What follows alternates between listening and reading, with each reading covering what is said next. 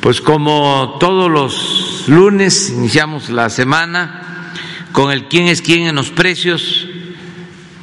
Es muy importante eh, que se dé a conocer cómo están los precios de los combustibles, porque del precio de la gasolina, del diésel, de la luz, depende mucho el aumento en otros precios, la carestía, la inflación, y por eso ya llevamos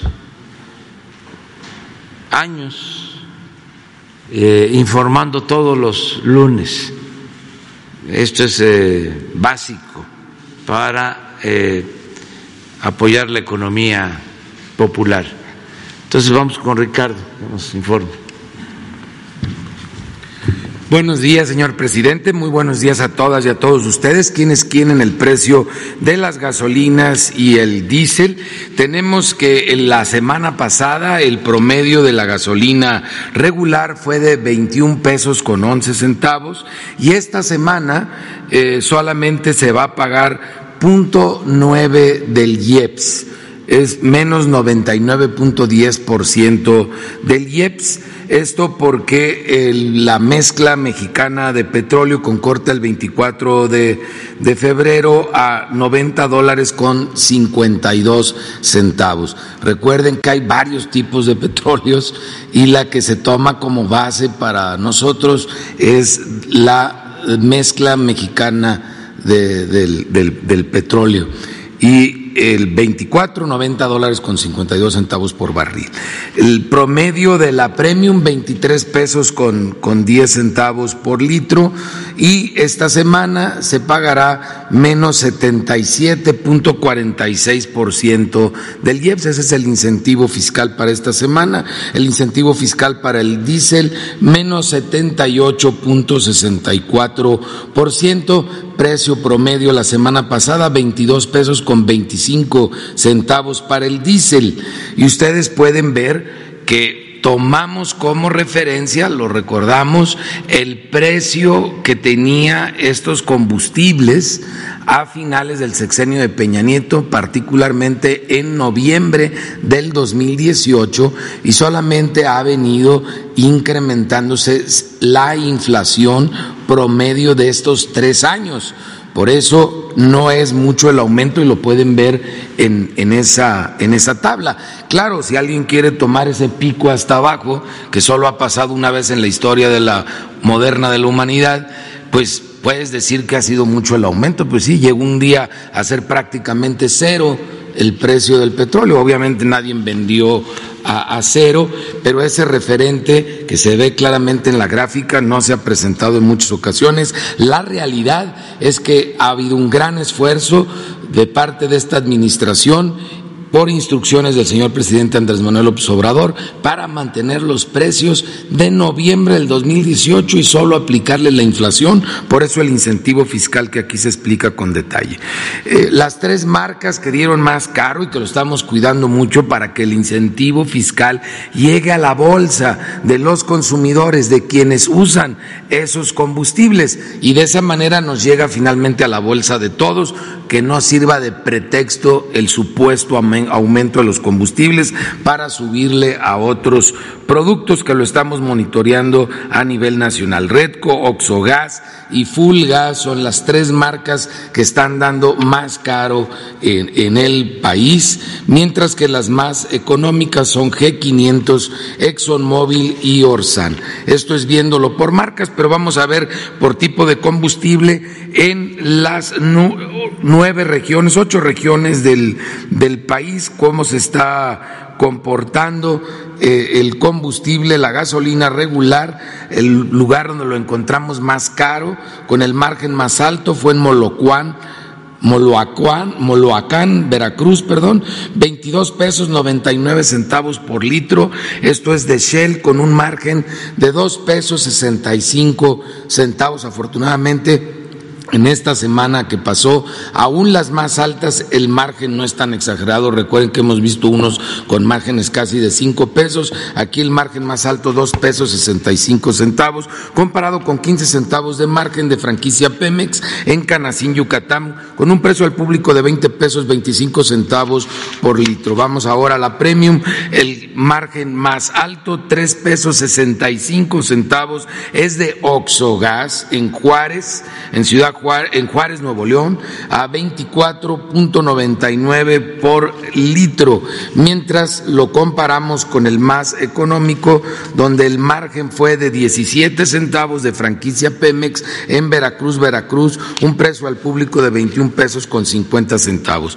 Y el diésel Petro en Gómez Palacios, Durango, 22 pesos 68 centavos por litro, un margen de 3 pesos con 3 centavos, es el más alto con el margen más alto comparado con 15 centavos de margen de Max Gas en Ramos Arispe, Coahuila, un precio al público de 20 pesos 99 centavos. Vamos a ver las verificaciones que se realizaron la semana pasada. Atendimos 255 denuncias que, como ustedes saben, fueron presentadas a través de la app del litro por litro que se descarga de manera gratuita, tanto en Android como en iOS.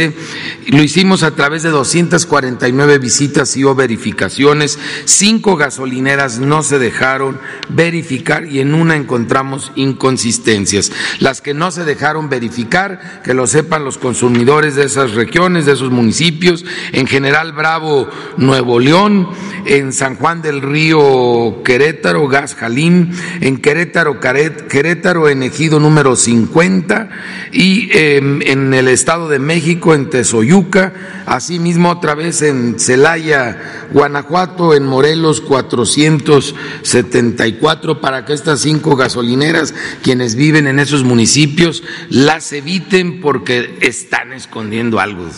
Lo más probable es que no están dando litros completos, ya se hicieron acreedores a una multa de 800 mil pesos por negarse a la verificación. Y sin embargo estuvimos atendiendo con la Guardia Nacional, con ASEA y con la CRE, cosa que agradecemos que trabajemos en equipo todas estas instituciones. Estuvimos visitando varias gasolineras eh, en el país de las que no se habían dejado verificar y obviamente encontramos la irregularidad que se esperaba, que no estaban dando litros completos, 118 bombas fueron eh, clausuradas en total con este operativo porque no estaban dando litros completos. Si no tomamos en cuenta el margen, nos vamos solamente por el precio y que es algo que puede hacer cualquiera en la app de litro por litro. Las más baratas en Minatitlán, Veracruz, de G500, 19 pesos con 45 centavos el litro de la regular y de móvil en Tampico, Tamaulipas, 19.69. Esto es para que lo tengamos como un referente de precios bajos en el país y así podamos nosotros también hacer la comparación en donde vivimos. Las más caras, mascota Jalisco, esta se pasa de rosca con frecuencia, 24 pesos con 10 centavos, precio al público y 23.49 de franquicia Pemex también en Arramberry, Nuevo León. Las más baratas de franquicia Pemex en 21.49 en Altamira, Tamaulipas y 21.53 también de franquicia Pemex en Veracruz, Veracruz. Las más caras, 26.99 en la Miguel Hidalgo, aquí en la Ciudad de México y 2669 en Querétaro, Querétaro, ambas de Shell y tenemos las de diésel, las más económicas, 2089 de móvil en general, Pánfilos en Zacatecas y 2098 de franquicia Pemex en Coatzacoalcos, Veracruz, las más caras, Mascota, Jalisco de nuevo, 2489 de franquicia Pemex y 2446 de franquicia Pemex en Arramberry, Nuevo León. También seguimos revisando el tema de los servicios sanitarios, que de preferencia no los cobren y sobre todo que los mantengan en buenas condiciones y limpios del gas LP. El precio internacional con corte el 23 de febrero, si lo convertimos a kilos y a pesos mexicanos, hubiera sido 37 pesos con 17 centavos.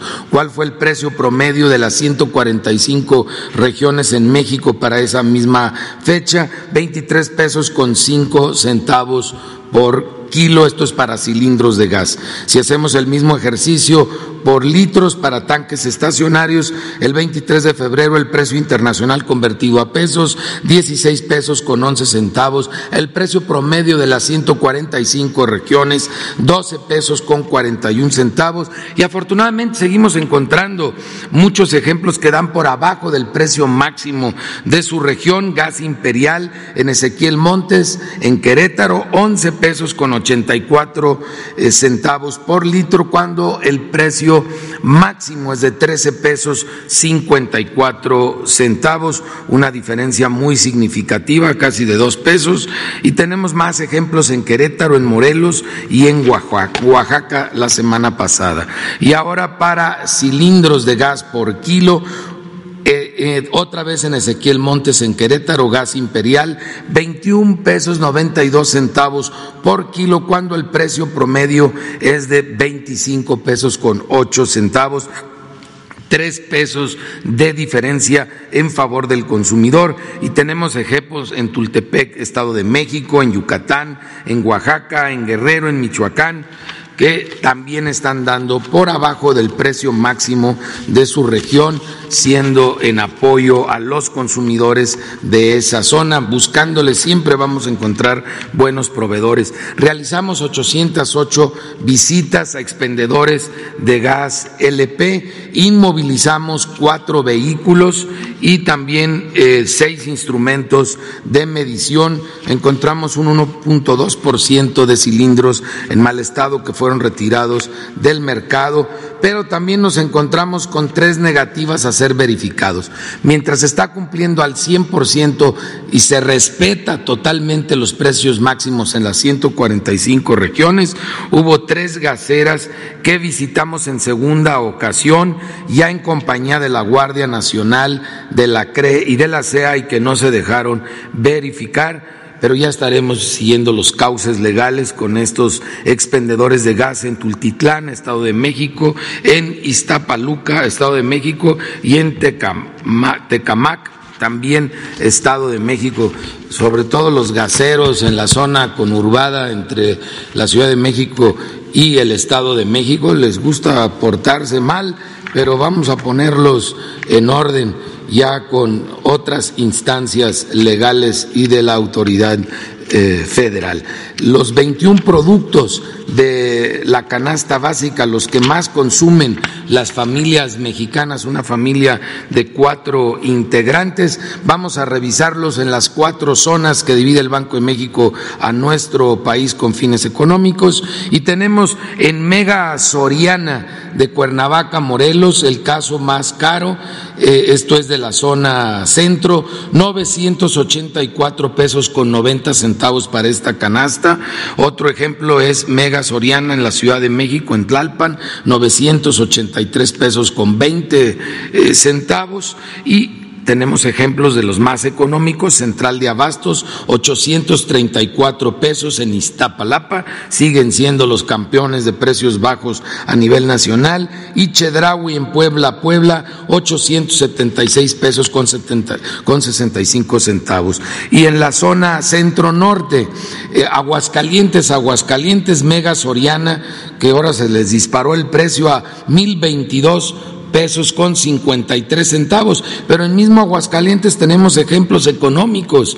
Bodega Ahorrera salió como la más económica de la zona en Aguascalientes, Aguascalientes a 905 pesos con 30 centavos, 120 pesos en números redondos de diferencia entre la más cara y la más económica, en este caso en la misma plaza, en el mismo municipio de Aguascalientes. Otro ejemplo en Chedraui, en San Luis Potosí, San Luis Potosí, esta canasta está en 907 pesos. Y nos vamos a la zona norte, donde Ley en Hermosillo, Sonora, tiene esta canasta en 994 pesos con 55 centavos, comparado con la central de abastos de Monterrey, Nuevo León, donde está 843 pesos con 40 centavos. Otro ejemplo, Bodega Ahorrera en Chihuahua, en Ciudad Juárez, lo tiene 882 pesos con 35 centavos. Y vamos finalmente a la zona sur-sureste, donde Soriana Hiper en Veracruz, Veracruz es la opción más cara, lo tiene este paquete de canasta básica a mil pesos, mil cinco pesos con treinta centavos. Otro, otro caso en Acapulco, Guerrero, está en 993 pesos con 50 centavos como opciones caras, opciones económicas, la central de abastos de Villahermosa, Tabasco, también con muy buenos precios de manera constante, 840 pesos con 70 centavos, y Bodega Aurrera de Veracruz, Veracruz, para comparar, ahora sí en la misma plaza, lo tiene en 896 pesos con 90 centavos. Vemos esa comparación en mismo Veracruz de mil cinco pesos con 30 centavos a 856 pesos con 90 centavos en bodega ahorrera. Gracias.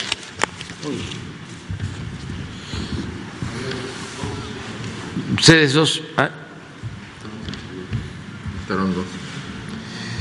Diego Cedillo, Carlos Domínguez, son los dos que quedaron pendientes. Ustedes dos, los dos de atrás, compañero y compañero, compañero y la compañera, si les parece. Fuimos a la izquierda ahora. Buenos días, señor presidente. Buenos días, procurador. Buenos días a todas y a todos. Diego Elías Cedillo de Tabasco hoy, Campeche y Quintana Roo y Diario Basta de Grupo Cantón. Señor presidente, eh, derivado de la gira que tuvo este fin de semana en eh, Colima, Nayarit y Sinaloa, los que tuvimos el gusto de acompañarlos le preguntamos si podía aclarar usted eh, lo que nos comentó aquí en Palacio Nacional con respecto a esta declaración que se polemizó en atención a su, este, vaya, a que se encontraba cansado de, del, del actuar diario en la política mexicana. Entonces, presidente, preguntarle si podría usted comentarnos un poco cuál sería su opinión al respecto de todas estas notas que fueron, que trascendieron en el transcurso de la semana pasada. Gracias. Pues es parte de la manipulación que estamos este, padeciendo en general. Es un momento, un tiempo decadente en el manejo informativo. No solo en este caso, sino en todo. En el manejo, por ejemplo, de la información de la intervención de Rusia a Ucrania, eh, hay, pero mentiras al por mayor, notas falsas, imágenes falsas. Es una vergüenza, pero no solo es un fenómeno de México, es eh, mundial. Entonces aquí como estamos eh, llevando a cabo un proceso de transformación, nuestros adversarios, los conservadores, pues están desquiciados. De veras, buscando todo para afectarnos. Afortunadamente, pues no han podido y se enojan más.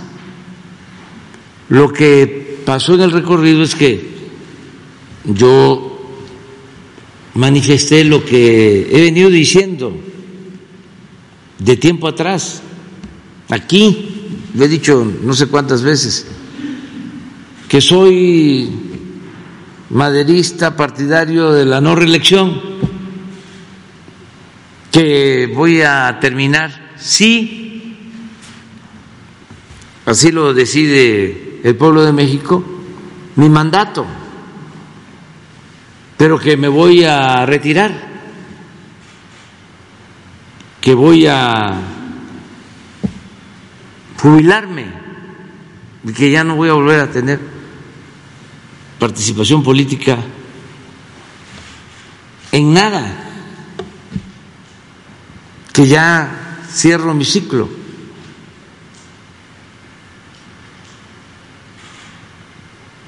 Eso fue lo que dije. Entonces, interpretaron de que ya estaba cansado, de que este ya no podía yo. Pues imagínense, me faltan dos años y medio, si así lo decide el pueblo, si ahora en ese día que no puedo mencionar, la gente decide que continúe, también si lo decide el creador, la ciencia, no sabemos qué nos depara el destino, pero si termino mi mandato, pues me he propuesto no dejar obras inconclusas. Y esto implica que debo de trabajar, como lo he dicho siempre, desde que llegué a la presidencia, 16 horas diarias para hacer eh, de seis años, 12 años. ¿Se acuerdan que siempre hablo de San Benito, que puso orden en los monasterios porque los monjes se pasaban mucho tiempo en la meditación y él resolvió de que de las 24 horas del día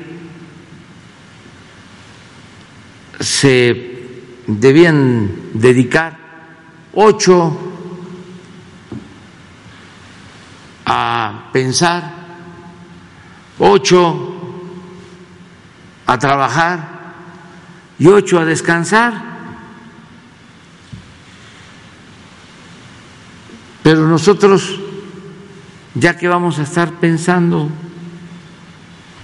si ya sabemos que hay que acabar con la corrupción, ni que hay que procurar desterrar la monstruosa desigualdad que hay en nuestro país. Ese es el pensamiento básico. Siempre digo, a ver, cuando preguntan cuál es el plan de gobierno, dígalo en tres segundos, usted que habla despacio y no habla de corrido. Y dígalo parado en un solo pie. ¿Cuál es el plan del gobierno que usted representa? Acabar con la corrupción. Eso es todo. Entonces, ya no hay que estar pensando, desde luego, el pensamiento es importante, la política es pensamiento y acción. Pero ahora la acción es convicción, es lo fundamental. Entonces por eso estoy dedicado eh, a seguir trabajando. Imagínense lo que nos falta. Ya vamos a inaugurar el 21 de marzo. Bueno,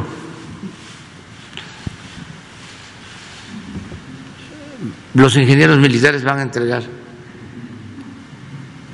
el aeropuerto Felipe Ángeles 21 de marzo, pero tenemos que terminar las obras que tenemos en proceso, las carreteras de Oaxaca, tenemos dos que son importantísimas. La de Oaxaca a Puerto Escondido, que la vamos a inaugurar este año, para en vez de hacer cinco o seis horas de Oaxaca a la costa, se van a hacer dos horas. Estamos trabajando en eso. Pero el año que viene tenemos que terminar la de Oaxaca al Istmo y la del Istmo a Cayucan. Y este año, a finales, tenemos que tener lista la vía del ferrocarril de Salina Cruz a Coatzacoalcos. Tenemos que tener terminadas las eh, refinerías que se están modernizando. Va a estar terminada la nueva refinería de Dos Bocas.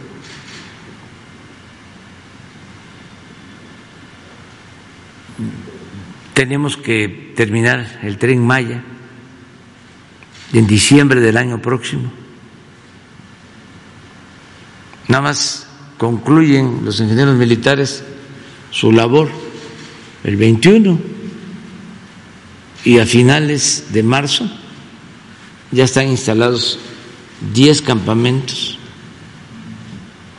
de Escárcega a Tulum, 550 kilómetros de vía férrea. Tenemos que inaugurar el tren Maya en diciembre del 23, 1.500 kilómetros de vía férrea, con tren moderno que va a tener capaz, una capacidad para desplazarse de 160 kilómetros por hora. Ya se están haciendo los trenes, nos van a entregar el primer tren en julio del año próximo.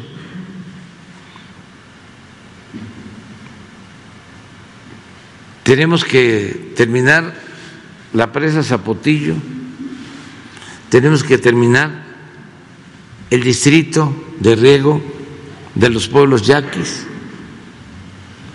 tenemos que terminar el distrito de Rego, Alejandro Gascón Mercado,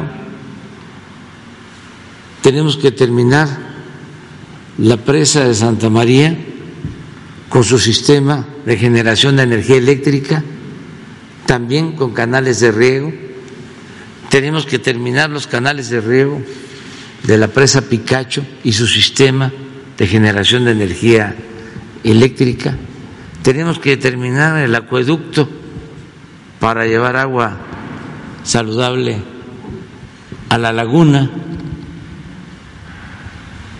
Tenemos que terminar todo el circuito carretero de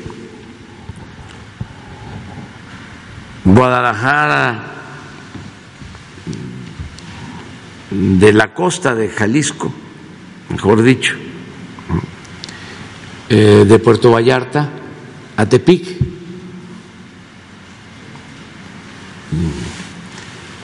Autopista desde Puerto Vallarta a Tepic, Aeropuerto Internacional en Tepic. Ya vamos a echar a andar en abril el Centro Cultural y Ecológico de las Islas Marías. Se va a poder ir a las Islas Marías para explorar, para conocer la historia de esa prisión. Se va a modernizar el puerto de Guaymas, ya se está modernizando el puerto de Salina Cruz, el de Coatzacoalcos, se va a modernizar Puerto Chiapas, se va a modernizar la vía del ferrocarril de el Istmo a la frontera con Guatemala, se va a modernizar la vía del ferrocarril de Coatzacoalcos a Palenque, se va a hacer un ramal nuevo de Estación Chontalpa a Dos Bocas, se va a aumentar al doble la pensión para los adultos mayores, se va a mantener el apoyo a los estudiantes, que no les falten sus becas, van a quedar funcionando. 140 universidades públicas, se va a eficientar todo el sistema de salud público para que funcionen centros de salud, hospitales con médicos, especialistas, equipos, medicamentos gratuitos. Vamos a seguir rehabilitando las escuelas, garantizando que no falten los libros de texto, manteniendo una relación de respeto y de colaboración con maestras, con maestros, para fortalecer la educación pública. En lo cultural vamos a desarrollar todas las zonas arqueológicas, se están rehabilitando sitios arqueológicos, vamos a continuar con la construcción de el parque de Chapultepec con la incorporación de una sección más, la cuarta sección del bosque de Chapultepec, que incluye desde lo que era la fábrica de armas de Santa Fe, la ermita de Santa Fe, de Tatabasco, hasta Los Pinos, cientos de obras de intervención urbana, campos deportivos, miles de viviendas para la gente humilde, para la gente pobre, el programa de reforestación más importante del mundo que está apoyando a 450 mil sembradores y muchas otras cosas. Imagínense si no tengo trabajo. Entonces, ya cuando termine, además, que sigamos concientizando para eh, desterrar de nuestro país la corrupción, terminar de quitar la máscara a los conservadores corruptos, hipócritas, a los fifís que se sienten de sangre azul, que se dan ínfulas de superioridad, que aún con su hipocresía no dejan de mostrar que son racistas, clasistas, que discriminan y dejar establecido que solo siendo buenos podemos ser felices. Y entonces si ya, Palenque. O sea que ofrezco disculpa por adelantado a nuestros adversarios, conservadores. Me faltan dos años y medio. Bueno, si así lo decide la gente. Y voy a dedicarme a eso. Este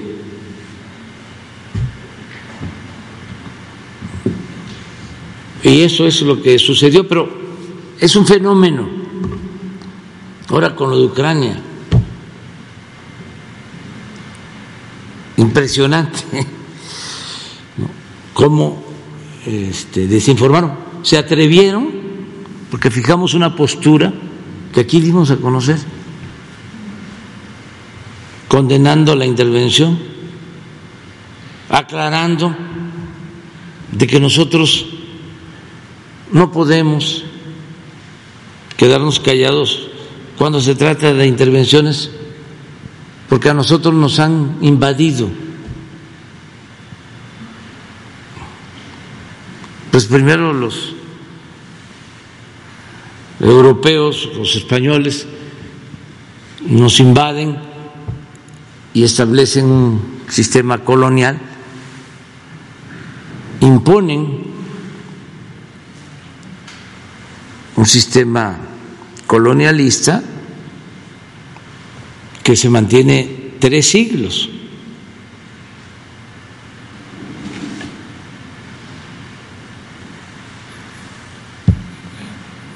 Desde España se dominaba México. Era la monarquía española la que dominaba el país. Luego logramos nuestra independencia pero empiezan a ambicionar otras naciones para volvernos a convertir en colonia. Y Francia nos invade con el, pretexto de que alguien había quedado a deber a un panadero en Tacubaya un panadero francés, y por eso se llamó la guerra de los pasteles o la invasión de los pasteles. Nos invaden en el 38. Y luego, pues, en ese tiempo empieza la separación de Texas la independencia de Texas que termina en incorporación de ese territorio que pertenecía a México a Estados Unidos. Y luego ya también otro pretexto y el Congreso estadounidense nos declara la guerra y ya nos invaden de aquí en Palacio Nacional, llegan a izar la bandera estadounidense y nos quitan la mitad del territorio. Es un gran zarpazo, una gran invasión. Y luego, de nuevo, Francia. Imagínense que en ese entonces era el ejército más poderoso del mundo y envió Napoleón III 27 mil soldados franceses a México. Y desde luego impusieron con el apoyo de los conservadores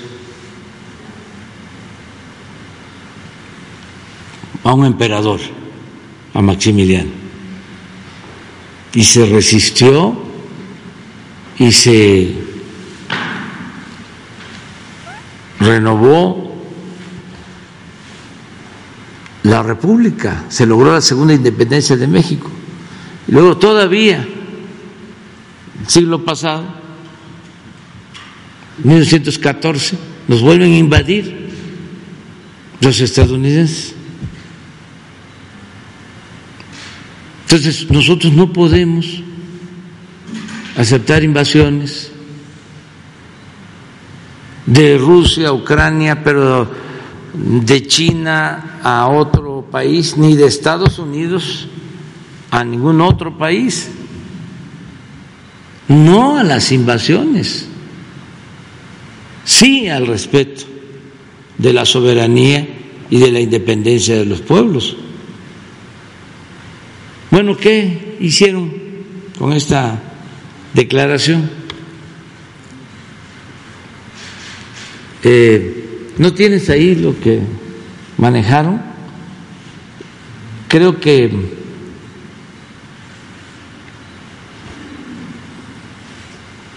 Daniel Azaf debe tener. Eh, usaron una imagen del presidente eh, Putin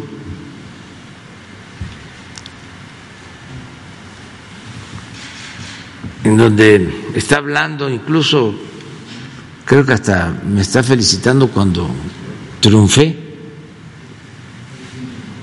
y modifican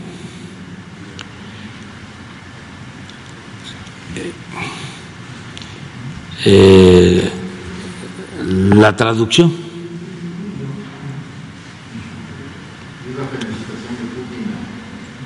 Era otra cosa. Pero así como eso, este, televisoras sacando imágenes que eran de otro tiempo. Este, a ver si está. Miren.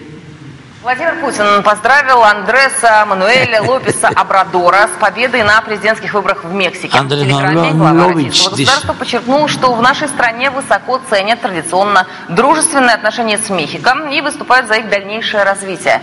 Владимир Путин также выразил надежду, что в своей деятельности новый лидер будет уделять должное внимание сотрудничеству между двумя странами. Выборы в Мексике прошли в это воскресенье. Бывший мэр Мехико Абрадор э, представлял коалицию левых сил и набрал по предварительным данным более 53% голосов, опереди- опередив ближайшего преследователя больше, чем на 30%. Хочу обратиться сейчас к тем, кто регулярно по зову сердца принимает участие в шествии бессмертного полка. С фотографиями и портретами своих близких, своих родственников, участников Великой Отечественной войны. Идем ли мы с вами в одном строю или остаемся дома, как сегодня? Наши герои всегда с нами, в нашем сердце. И так будет всегда. Они останутся с нами навсегда. Сегодня большинство из нас объединили общие чувства гордости и благодарности за подвиг наших дедов и прадедов, которые внесли главный вклад в победу над фашизмом. Великая Отечественная война закончилась 75 лет назад. Символ памяти и связи поколений. Акция «Бессмертный полк» в этот раз по понятным причинам проходит иначе, чем раньше, в режиме онлайн.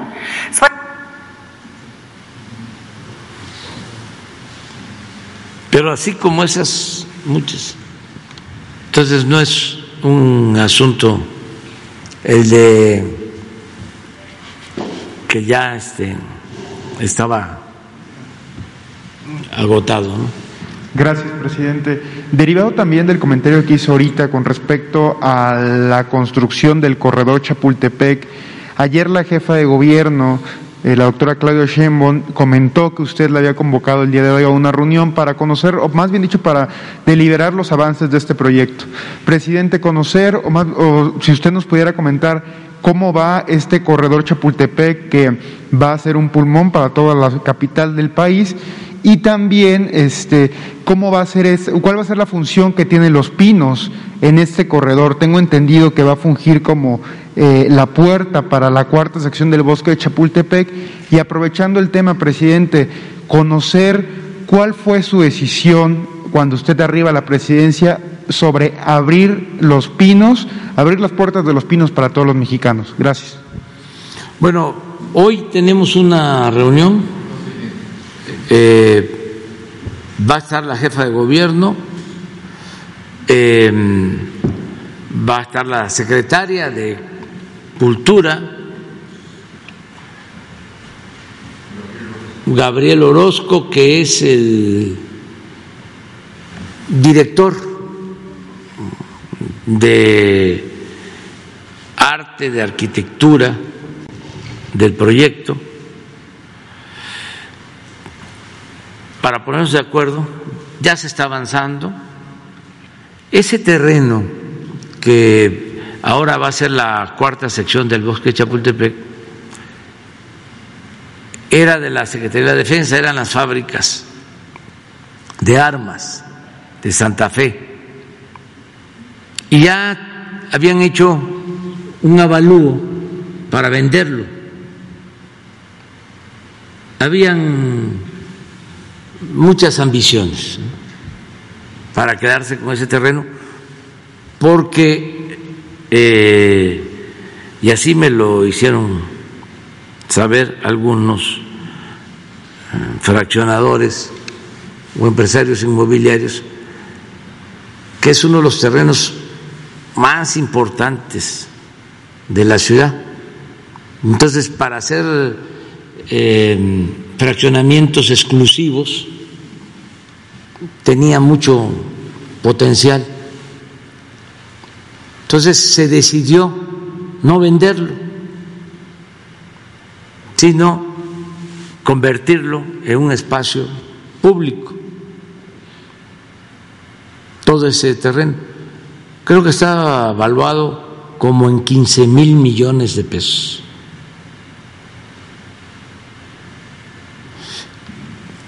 Además, ahí está la ermita que fundó Tatabasco, está el pueblo antiguo de Santa Fe, que no podía este, entrar a ese terreno. Ahora van a tener ellos la posibilidad de disfrutar de todo ese espacio y todas las colonias cercanas a la cuarta sección y a todo el, el parque. Va a ser pues un centro cultural, recreativo, ecológico, de primer orden, de lo mejor del mundo, con museos, con lugares históricos, y parte de eso, pues es, eh, son los pinos. Entonces es un proyecto que lo vamos a concluir también hasta finales del año próximo, pero ya está avanzando. Eh, y hoy vamos a, evaluar. Le voy a pedir a Claudia Sheinbaum, a la Secretaría de Cultura, al maestro Orozco, que vengan aquí y que los pongan, si les parece, para que se conozca más, porque es algo muy bello, algo importante. Les voy a pedir a ver si la semana próxima pueden venir y exponer.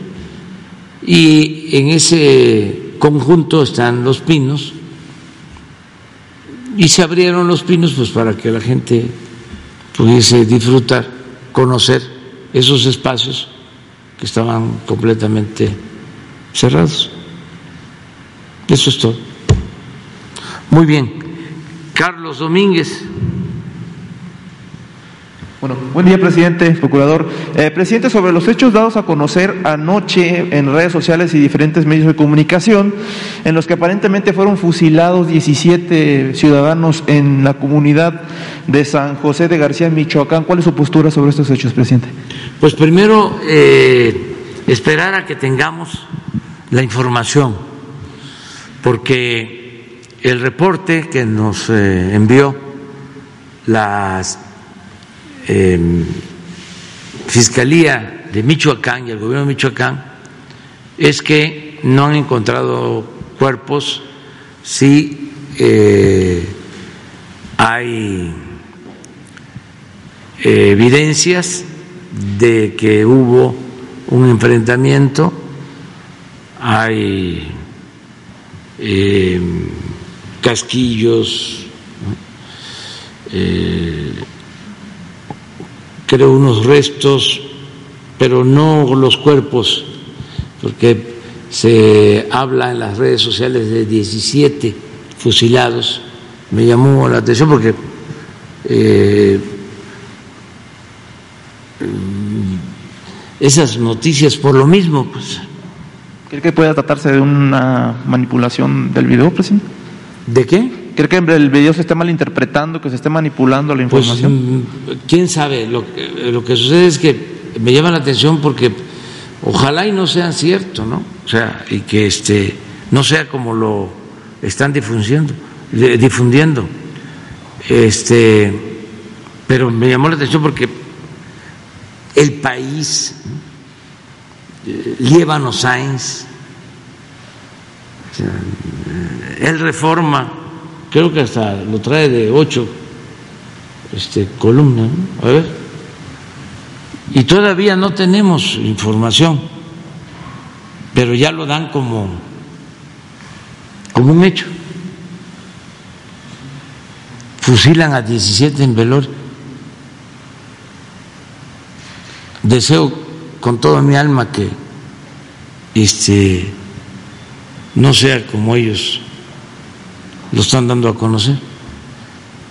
Entonces se está haciendo la investigación, eh, pero hoy en la mañana el informe que te que nos dieron no han encontrado cuerpos, o sea, este sí dos vehículos, eh, casquillos, eh, en unas bolsas, sí, este, pues partes de seres humanos, pero eh, no eh, tenemos más, ¿eh? manchas de sangre, sí, pero no tenemos más. ¿Cuándo pudiéramos conocer Hoy más? seguramente se va a saber más, ya, pero eh, la Fiscalía de, de Michoacán no nos ha enviado información. Ok, presidente. En otro tema, eh, como ya sabemos, este año hay elecciones en seis entidades federativas, presidente. Como siempre que hay elecciones, salen a relucir pues, todo tipo de rumores que son necesarios aclarar y qué mejor que usted para ellos. En el ánimo de, que no se coaccione el voto a los ciudadanos, nos gustaría que nos respondiera dos preguntas, presidente. Si es verdad que los ciudadanos que gocen de apoyos federales eh, eh, los perderían, los podrían perder si votan por un partido diferente a Morena. Y dos, en el mismo sentido, si es cierto que perderían su empleo los trabajadores de gobiernos municipales o estatales de donde gobierne Morena que voten por otro partido. Pues es que eh, es lo mismo, se han desesperado los conservadores corruptos, desesperados, o sea, enojadísimos.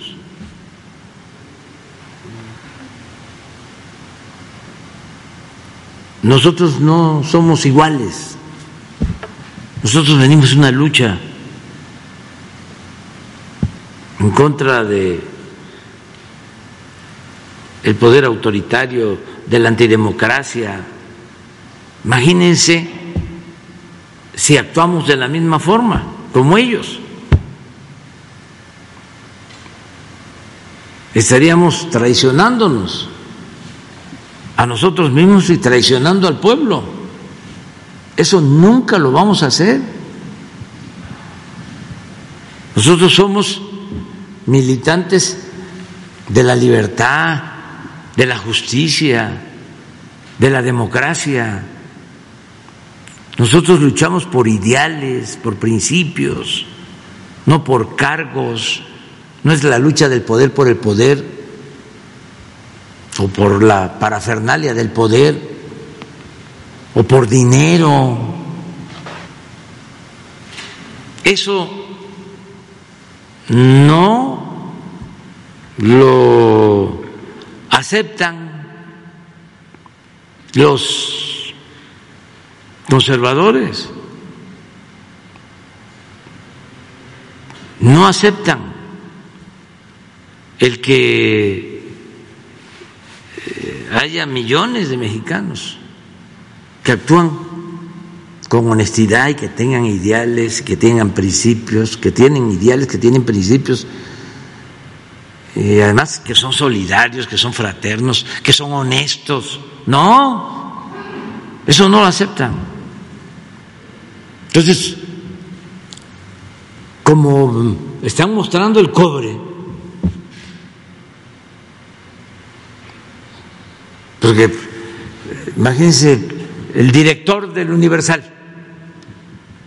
no, del Excelsior, no creo que haya mucha diferencia, pero este sacó ayer un Twitter donde habla de eh, este el presidente de Ucrania y es una foto tomada hace no sé cuántos meses.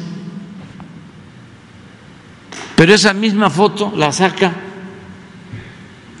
una periodista de Milenio, Azucena Uresti. Sí.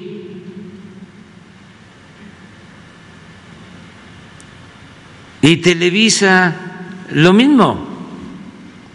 Eh, saca unos eh, misiles,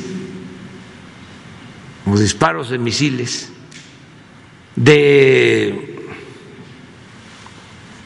una invasión a otro país.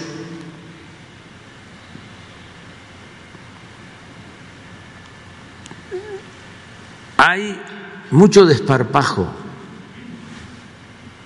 y en algunos casos mala fe. Pues esto de lo de San José de Gracia, de inmediato, ¿no? o sea, quisieran que fuese cierto ya desde anoche. A ver, ¿por qué no pones el Twitter de Líbano? Porque ya había gente sumada, pero del mismo corte, ya editorializando.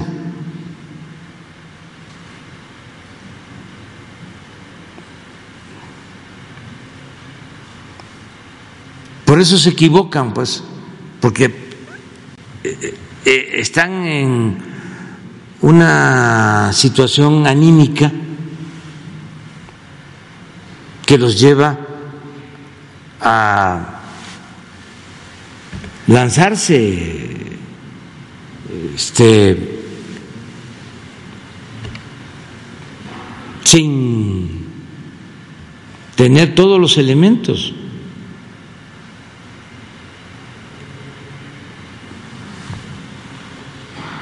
Hay un señor que no conozco, pero que siempre está en las redes y este polemiza mucho porque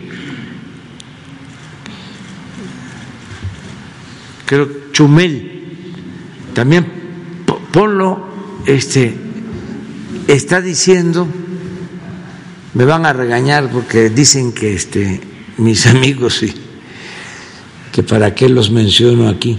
Pero no no no no no no no es que es un fenómeno y es muy importante para que nadie se deje engañar. Sin embargo, sin embargo, este, hay quienes eh, les gusta todo esto, o sea, eh, tienen tanto coraje, están eh, tan enojados por la transformación, que eh, aceptan todo en contra nuestra.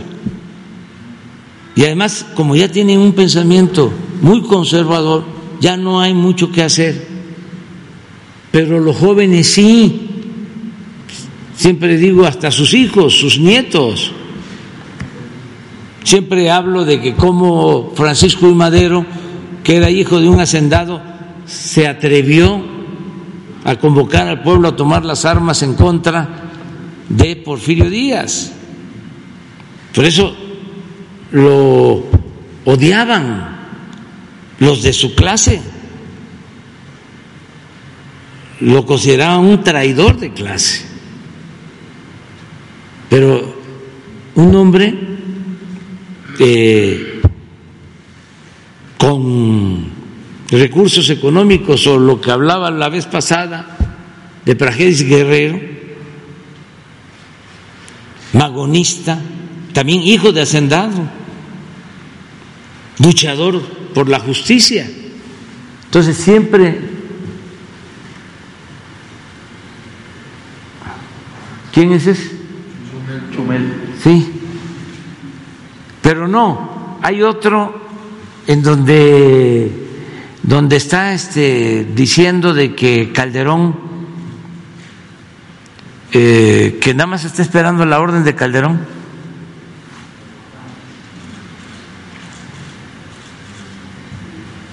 Es viene está Calderón a caballo es como el el día de la lealtad. Sí, en la marcha de la libertad de Chapultepec. sí A caballo.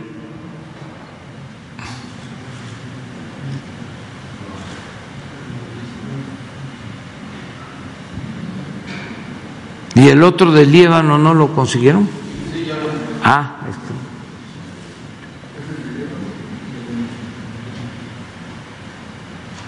sí Sí, pero a, a este, este señalamiento le siguieron muchos otros.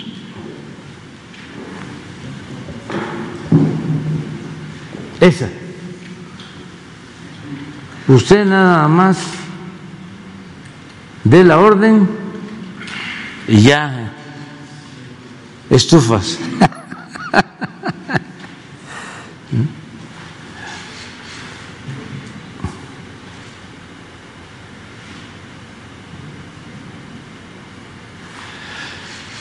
Y se enojan mucho los simpatizantes nuestros. Yo les diría que no se enojen, que no se enojen, este, que entiendan de que están moralmente derrotados nuestros adversarios. Que recuerden lo que decía Juárez, el triunfo de la reacción es moralmente imposible.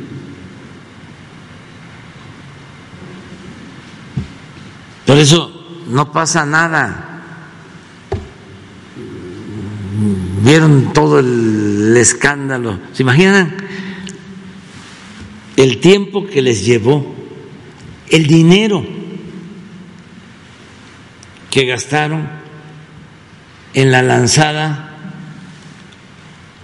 Porque la esposa de José Ramón, mi hijo, rentó una casa en Houston el escándalo, como dos o tres días, tren topping. Y robots, y no solo tren topping nacional, internacional, y enseñaron el cobre todos, no solo Loret, sino Aristegui, porque lo que querían era demostrar de que somos iguales, de que yo vine aquí a favorecer a familiares y amigos y a permitir la corrupción y el tráfico de influencias y los conflictos de intereses se quedaron con esa idea y los trae eso muy molestos, mucho, muy molestos. Entonces, se lanzan y se le equivocan, yo voy a decir otra palabra, pero este y no son capaces de ofrecer disculpa. No son capaces de rectificar, de decir, nos equivocamos. No. ¿Y qué hicieron? Creo que hoy sale una encuesta del Universal o no. A ver.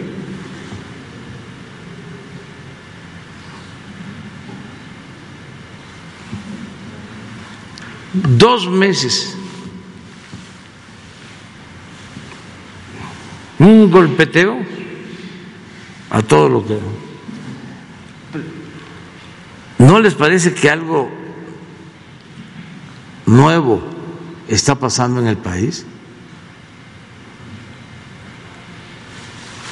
Presidente, solo para volver eh, a la pregunta eh, y para evitar estas coacciones al voto de los ciudadanos que tengan miedo porque hay veces que no confían. Participen libremente. Está garantizado, no va a haber represalias para ningún para nadie. trabajador.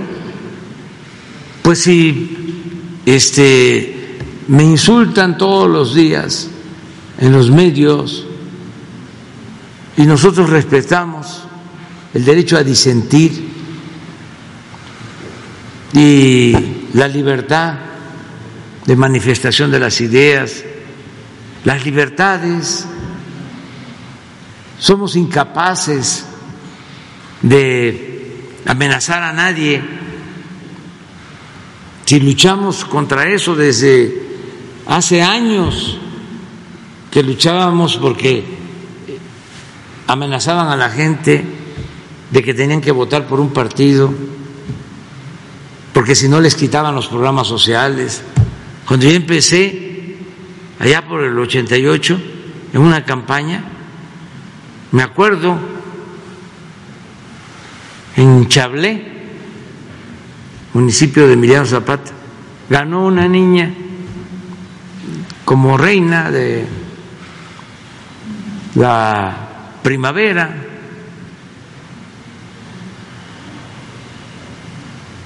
y la desconocieron porque su familia estaba con nosotros.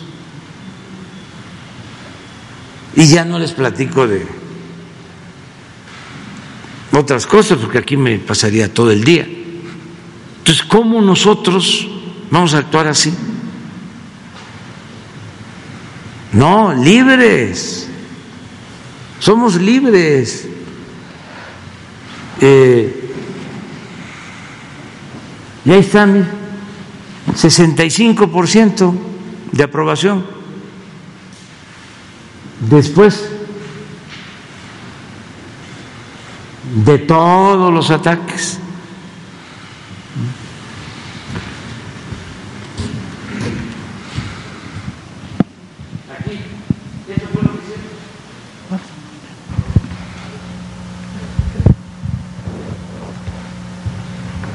Y es encuesta telefónica.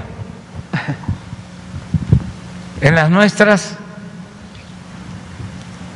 que son casa por casa, porque la mayor parte de la gente humilde, pobre, no tiene teléfono, estamos arriba del 70.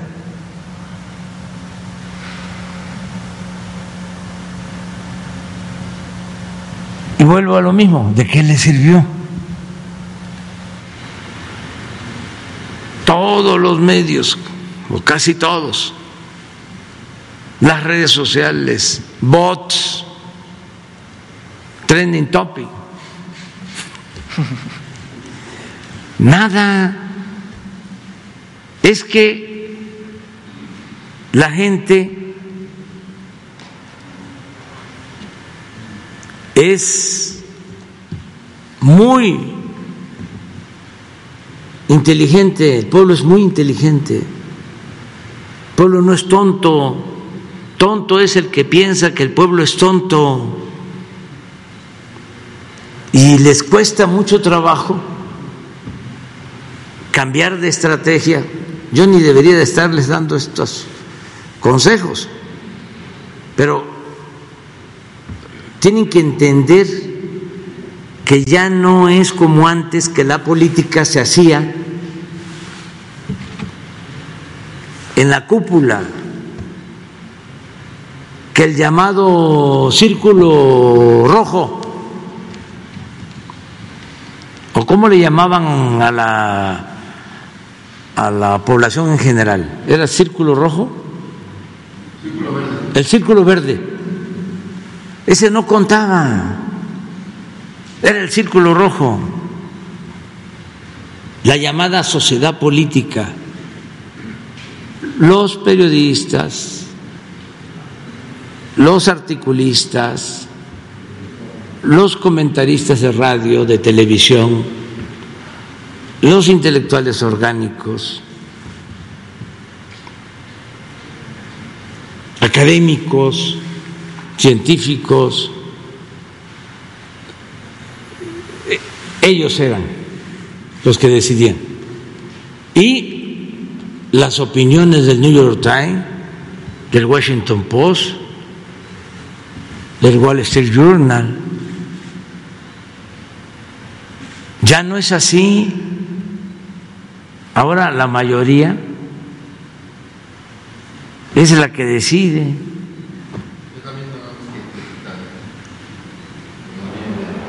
Eso. Y a ver si no pones la la internacional. Tú te aguantas porque este es para aprovechar, ¿no? No, pero eh, ya si quieres te contesto eso. Este con libertad todos a participar, no hay represalias de ningún tipo. Lo único es que hay un afán antidemocrático porque no quieren poner casillas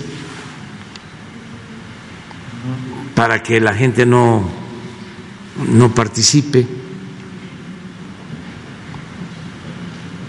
que eso también hay que dejarlo de manifiesto para que se entienda.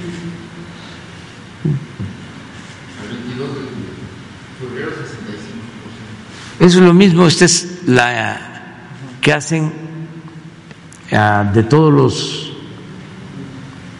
presidentes, nada más para que este se enojen los adversarios. Presidente, para este, estamos en segundo lugar a nivel mundial.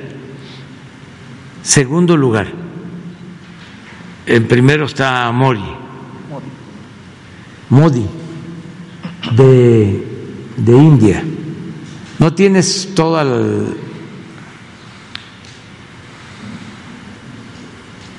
Presidente, y para concluir, presidente, ¿cuál sería la consigna, el mensaje al funcionario público, al candidato que trate de, mediante estas amenazas, coaccionar? Que este como decíamos en las manifestaciones, el que no brinque es charro, el que no brinque es charro. El que haga eso es conservador, es fifí, es corrupto. El que haga eso. Miren cómo están. Este es el señor que está mejor posicionado. El señor de la India, 73 contra 21. Y yo soy segundo, 65 contra 28.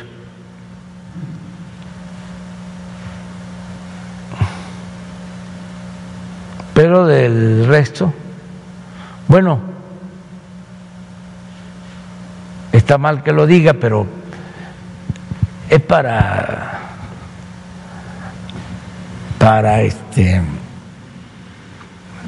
hacerles el día a los adversarios. Solo dos aprobamos.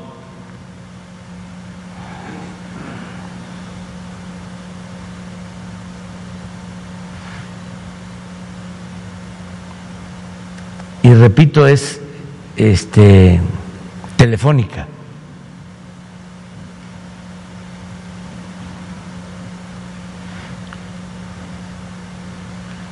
Por eso voy a seguir insistiendo con el Departamento de Estado de Estados Unidos.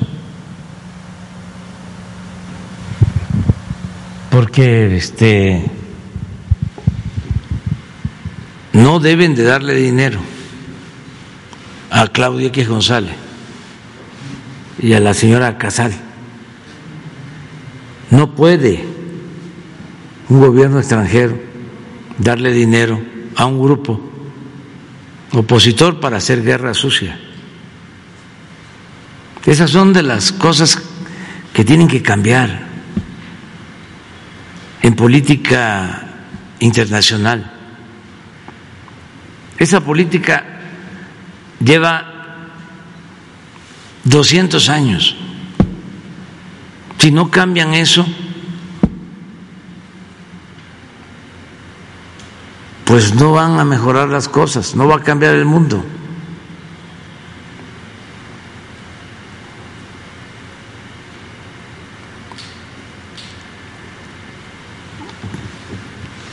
Afortunadamente la gente eh, muy cariñosa, y yo siempre les digo, amor con amor se paga y no los voy a traicionar. Nunca, jamás, nunca, jamás eh, hasta que termine mi mandato, si así lo deciden. Y vamos a, seguir eh, adelante. Bueno, Carlos, ¿no tienes otra ahí? Ahora quedamos aquí, ustedes dos. Buenos días, señor presidente. Janet Galindo, de Grupo Transmedia La Chispa, Tabasco, Campeche, Yucatán y Ciudad de México. Em, con respecto al tema de no sé si nos pueda hablar eh, o dar una parte, si ya le dieron algo de información, eh, cómo va el rescate de los mexicanos eh, de Ucrania y, y, si en algún momento dado México está preparado para darle asilo y recibir a eh, ucranianos que lo soliciten y no sé si hasta rusos que no estén de acuerdo con la forma en que está actuando eh, su presidente. Bueno, pues tengo el informe que ya llegó el avión eh, para el rescate de nuestros paisanos. Hace como una hora llegó. Nada más es esperar la salida, el tener cuidado para traerlos, mejor dicho, para que salgan a la frontera, que salgan de Ucrania, este, si hay condiciones, eh, ya se tiene el transporte, pero la instrucción es que si hay eh, confrontación, mejor esperar, eh, no exponer. El avión va a estar ahí, ya se tiene permiso para estar un tiempo considerable. Y nosotros vamos a seguir con este tipo de acciones, estamos obligados con nuestros conciudadanos de apoyarlos, de traerlos sanos, salvos y ya aterrizó. Bucarest ya, ya está allá.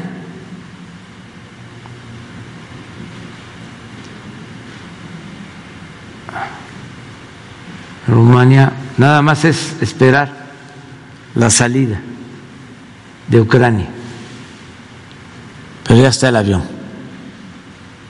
Me espero. Este, y lo mismo, eh, de todas las nacionalidades. México es un territorio, es un país que protege, que cuida a refugiados, a perseguidos, a gente que busca salvarse frente a la guerra y a las confrontaciones. No vamos a cerrar el país. Eso también lo digo porque ayer el secretario de Turismo eh, dio a conocer de que hay una relación con una aerolínea rusa y lo empezaron a atacar en las redes, pues que se sepa, nosotros no nos vamos a cerrar a ningún país. Esto me recuerda lo que pasó cuando la pandemia, cuando comenzaba la pandemia, sí, este, un crucero andaba con eh, enfermos, con personas contagiadas y no los dejaban este, eh, que desembarcaran y di la orden de que se desembarcaran en Cozumel. O sea, ¿dónde está nuestro humanismo, pues? Eso también que, que quede de, manifiesto. Y no eh, meternos eh, a contradecir lo que establece nuestra Constitución de no intervención y autodeterminación de los pueblos y solución pacífica de las controversias. Y que pues, este, entiendan cuál es nuestra postura. Ok, y si en, entonces esa fecha que estaba probable de que regresaran el día 3 o 4 de marzo eh, todavía puede cambiar. Hoy vamos a saber, vamos a saber de acuerdo a las condiciones de Ucrania. Este mm, ya se tienen contratados los autobuses y todos para el traslado, pero va a depender de la confrontación de los enfrentamientos de lo que sucede allá. Eh, en otro tema, ah, no sé, eh, esta, esta veda eh, no permite hablar de muchas situaciones, de muchos proyectos, pero después del 10 de abril solamente se van a tener unos días ya libres donde se pueden tocar muchos temas. sin embargo, vuelve a pocos días, se vuelve a iniciar otra veda eh, por ya eh, por elecciones, eh, lo que comentaban hace rato, por las elecciones en seis estados. De nuevo se vuelve a hacer otra veda. Esto em, le limita mucho, limitaría mucho la libertad de expresión. sobre todo hablar de cierta transformación. No, porque este, mientras no se eh, convoque a apoyar a un partido, candidatos, pues no hay ningún problema.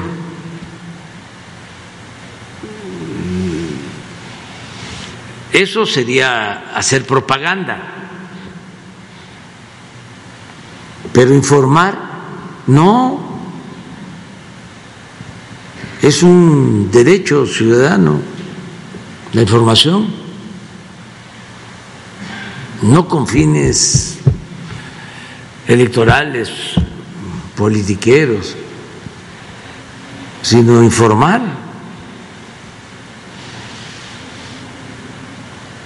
Y eso es lo que vamos a seguir haciendo, básicamente. Eh, ahora que voy a las giras, decidimos no transmitir, por ejemplo, los actos, que además son cerrados, pero los saludos a la gente, procuramos no transmitir nada de eso cuidar eso. Okay. Nos llama mucho la atención, eso sí, que no se esté promoviendo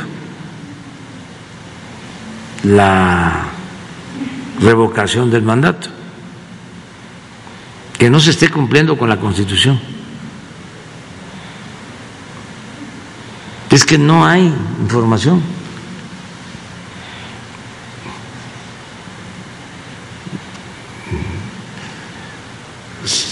¿Escuchan ustedes algo? Llamando a la gente a participar. No. Nada. Nada, nada, nada.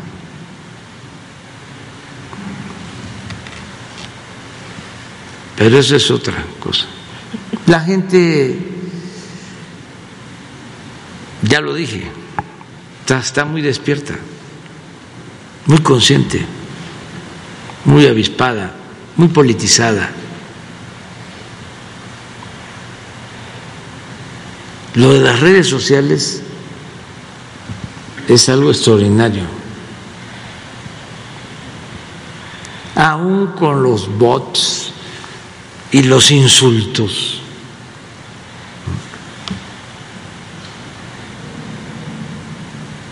Pero es libertad.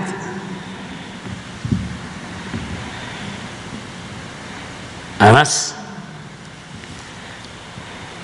mucha gente que opina bien y otros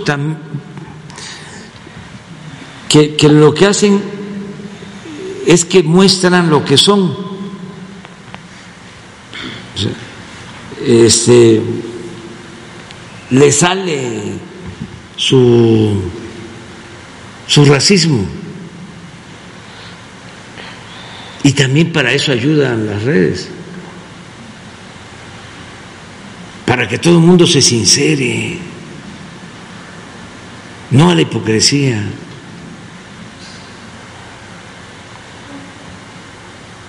Esto, por ejemplo, del señor Chumel, comandante ordene, o algo así, es buenísimo.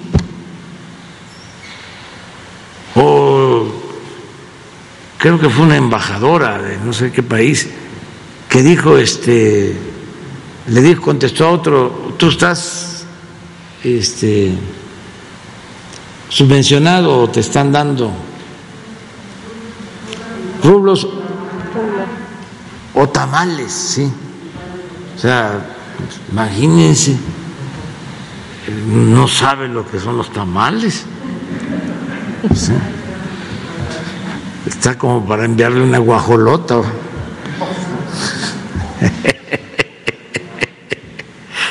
o un chanchamito. ¿eh? O unos tamales de Oaxaca. En fin. Pero todo eso sale. Antes no salía. Eran comentarios de amigos, en familia, pero ahora se animan y se lanzan y le sale el, el clasismo y el racismo. Hubo uno que dijo, me da este, mucho coraje que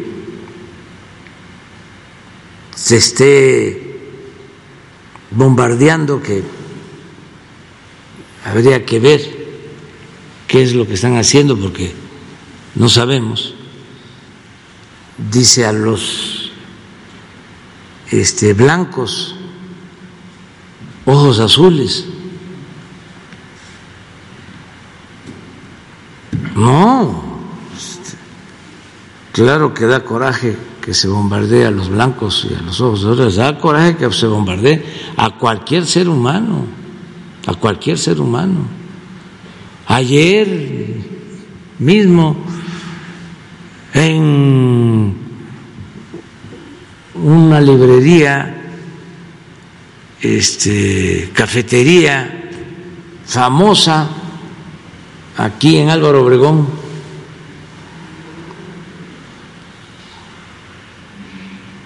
Ahora me voy a acordar de cómo se llama. No dejaron, estaba eh, el flautista Horacio Franco y otros en una mesa y estaba con ellos una mujer otomí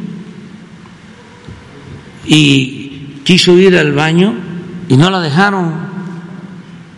¿Cómo se llama el lugar ese? Casa Lam, imagínense. Disposiciones sobre cultura, la Casa Lam Y esto hay que seguirlo combatiendo. Esto es parte del cambio, de la transformación. No al racismo, no al clasismo, no a la discriminación, no a la mentira. La verdad nos va a hacer libres, nos tiene que hacer libres por completo, por entero. ¿Y eh, hasta dónde afectaría?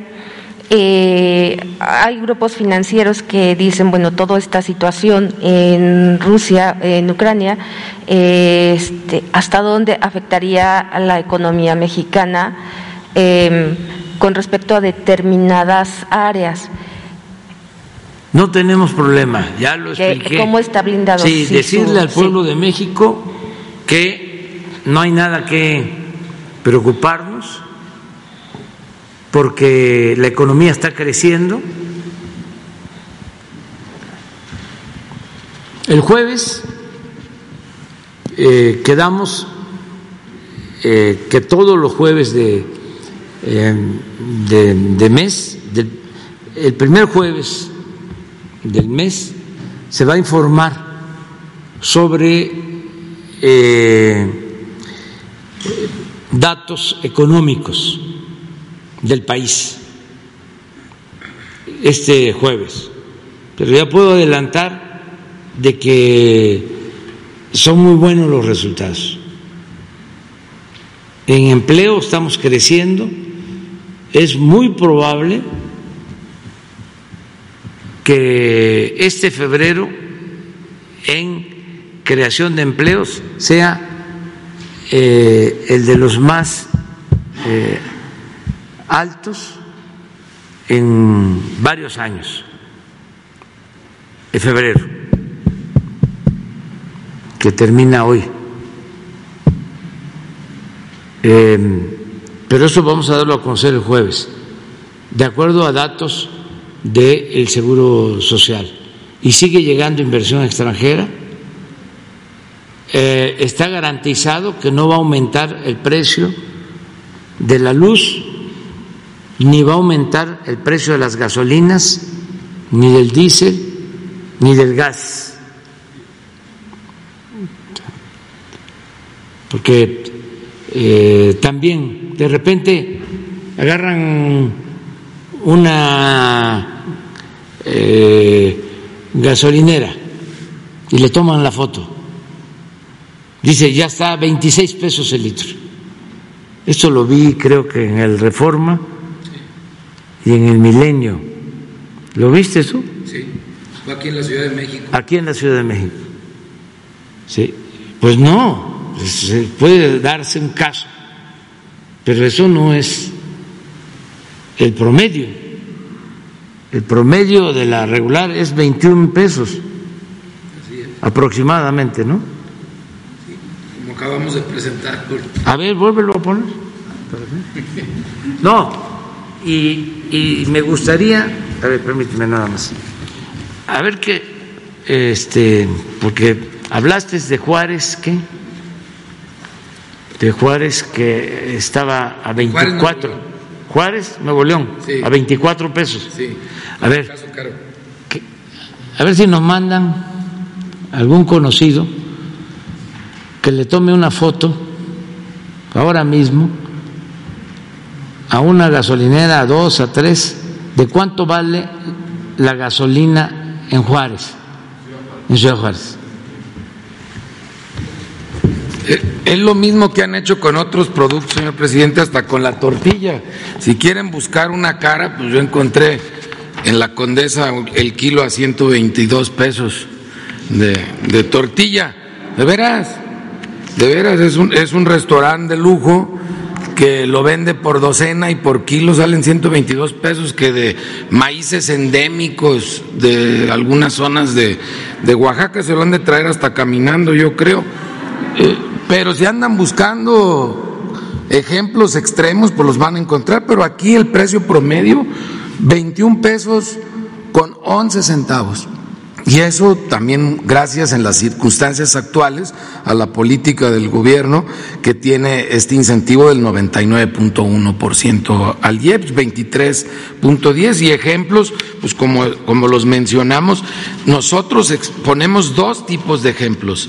El ejemplo con el margen, considerando el margen, y lo teníamos en las regulares Shell en Moloacán, Veracruz 2299, 265 es, es el, el margen, pero eh, también si no tomamos en cuenta el, el margen, también lo damos a conocer, son de la semana pasada, a lo mejor pueden encontrar un ejemplo mejor hoy en la mañana que nosotros lo estaríamos dando a conocer dentro de ocho, dentro de ocho días, pero en la app de litro por litro que no toma en cuenta el margen, solamente el precio final que paga el consumidor, tenemos como la gasolina regular la encontramos a 19.45 de en G500 de Minatitlán, Veracruz. Y esta gasolinera, que es de las pocas que hay en la región de Mascota, Jalisco, y abusa el dueño de esta gasolina, que seguro es dueño de la panadería, del abarrote y del hotelito y de todo, a 24.10 de franquicia Pemex para la, para la regular. Y lo que habíamos eh, comentado, que Shell, que es el ejemplo que habían sacado aquí en la Ciudad de México, 26.99 en la Miguel Hidalgo. 26.99 en la Miguel Hidalgo, cuando el, el promedio de la, de la Premium, ya lo estábamos nosotros viendo hace un momento, es de 23.10. Son casi cuatro pesos más. Pasadísimo de rosca el precio en esta. Lo bueno es que en la esquina de enfrente lo dan tres, cuatro pesos más barato. Entonces, hay que enfocarnos a buscar cuáles son las mejores opciones para nosotros como consumidores, como consumidoras.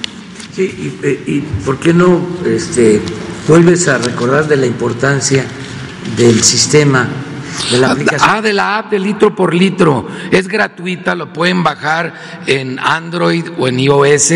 Tenemos más de 400 mil descargas de, de este sistema y ustedes en su teléfono inteligente pueden ver determinando el radio de cuál es la ruta que ustedes recorren, cuáles son las opciones de gasolineras y ahí se dan cuenta además de cuál es la más barata en la ruta que ustedes recorren y el tipo de combustible que compran, también pueden determinar ahí cuáles son las que han sido sancionadas y las que nunca han sido sancionadas, que siempre han sido muy buenos eh, proveedores de gasolina, de premium regular y de, y de diésel. Es gratuita la descarga en ambos sistemas. La app sí les ayuda a poder hacer las comparaciones en automático día con día en donde ustedes viven. ¿Tienes la de Ciudad Juárez? ¿De hoy? Ah, bueno, pero miren lo que cuesta en Ciudad Juárez. Toda la frontera hay un ahorro, sobre todo en la frontera con Texas. El ahorro puede ser de 5 pesos por litro, con relación, o sea, si así, si cuesta aquí 21, allá 16. Y 10% este fin de semana más barato que en Texas. sí. sí. Y toda la frontera hasta California, ahí sí, en California es más cara la gasolina que en Texas pero de todas formas, eh, en Tijuana vale lo mismo que vale en el resto del país y a veces menos, 19, 20 pesos el litro. Hemos cumplido con el compromiso de no aumentar los precios de los combustibles y vamos a seguir cumpliendo. Entonces, que la gente no se preocupe eh, por esta situación de invasión que se está este, padeciendo. Es muy lamentable la guerra, eso sí, las invasiones y las guerras. Este, no podemos eh, ser ajenos, pues, no podemos darle la espalda a eso, pero los efectos que pueda tener en la economía nacional son mínimos. Ahora, ni siquiera se está moviendo mucho el precio del gas en la región, en Europa, que es donde les afectaría más, eh, afortunadamente.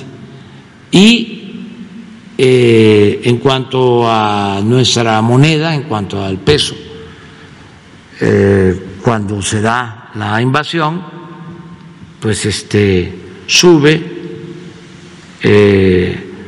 aumenta el dólar con relación al peso, pero ya vuelve a, vamos a decir, eh, la normalidad, está estable, estamos prácticamente sin devaluación en todo el sexenio, que no se había dado eso en varios sexenios. Entonces va bien la economía y se están creando empleos y vamos a informar el jueves.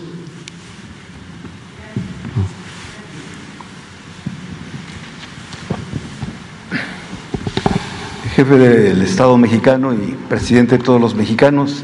Soy su servidor Carlos Pozos, soy eh, reportero del Hormolécula Oficial y columnista de la revista Petróleo y Energía. Como usted lo acaba de ver en las encuestas, usted no está solo, presidente. Y ante la imagen de Ricardo Flores Magón, que en realidad ese sí es un gran periodista, quiero aclararle que no todos somos Loret ni todos somos mexicanos a favor de la corrupción, ni todos somos reforma, ni todos somos el universal, ni animal político y otros medios más.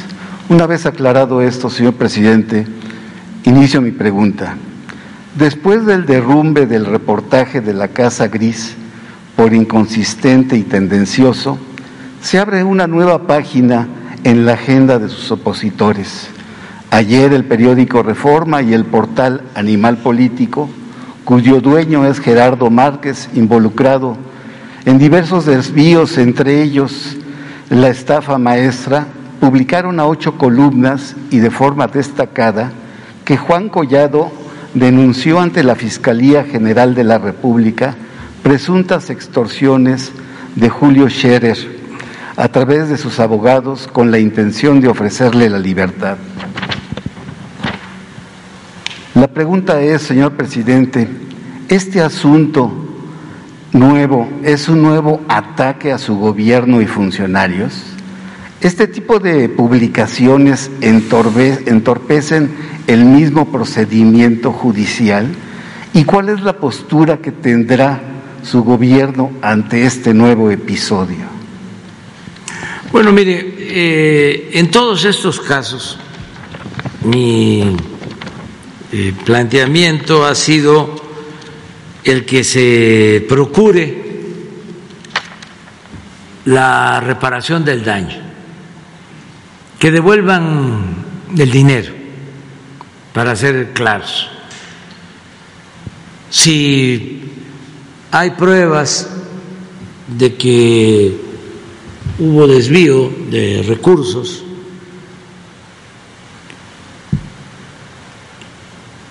que independientemente de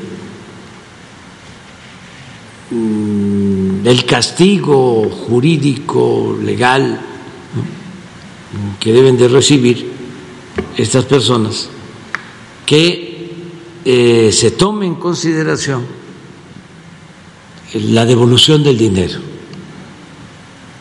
Esto lo hacen en Estados Unidos recuperan, incluso recuperan hasta dinero que es nuestro y por lo general no lo devuelven a México. Entonces, yo eso es lo que he recomendado. En todos estos casos, este, aunque parezca increíble, no he tenido injerencia porque son asuntos que maneja la Fiscalía. Hasta hay algo chusco que tiene que ver con este asunto. Este señor Collado, pues es abogado y era abogado de Salinas de Gortari. Y de Enrique Peña Nieto. Sí, eso no, no me consta, pero lo de Salinas sí, porque cuando sucedió lo de Ahumada, ¿se acuerdan? Que yo era jefe de gobierno y Salinas hizo gestiones en Cuba para que se protegiera Ahumada y luego el gobierno de Cuba se dio cuenta de que era una trampa porque estaban quedando como encubridores. Y yo hice un reclamo como jefe de gobierno al gobierno cubano en su momento. Y hubo una respuesta este, favorable en ese entonces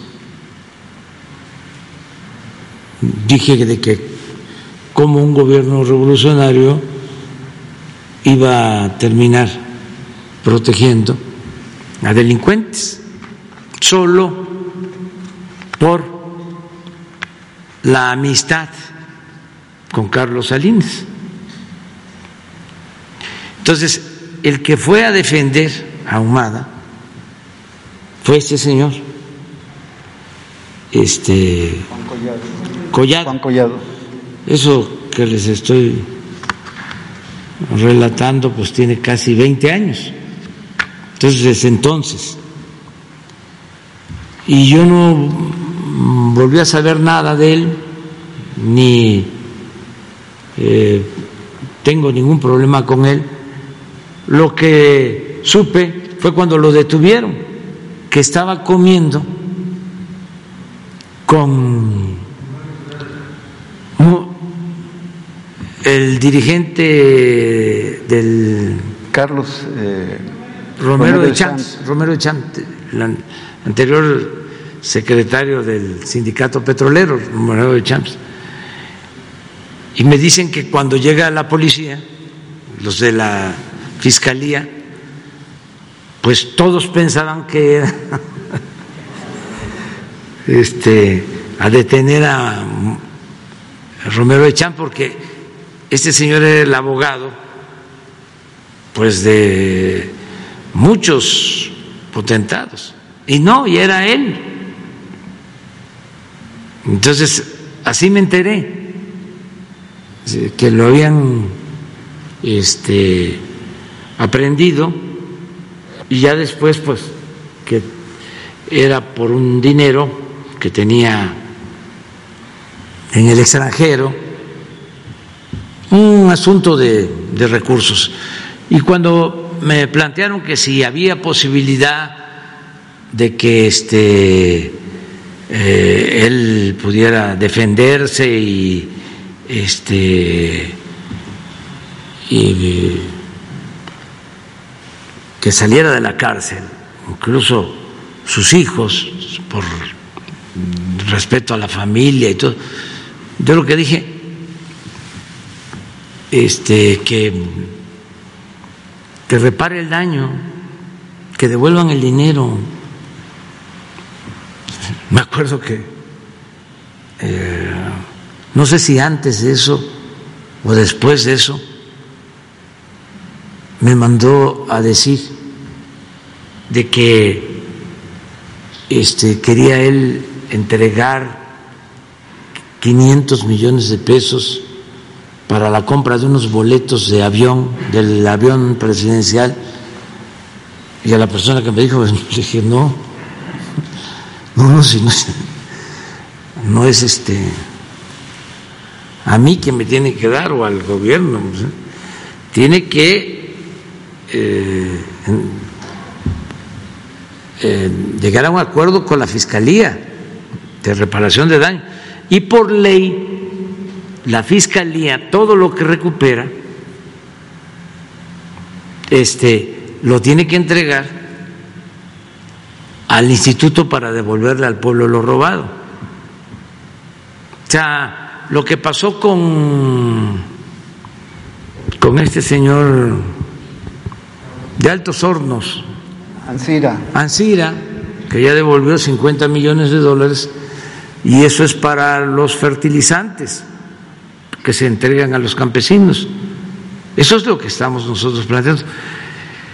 Entonces, si eh, hay esta denuncia, pues que se investigue, que la misma fiscalía investigue si el señor fue, este, como dice, eh, sobornado o amenazado. Dice que es una extorsión de, o extorsionado. del Estado, porque Julio Scherer pues, era. Sí. Eh,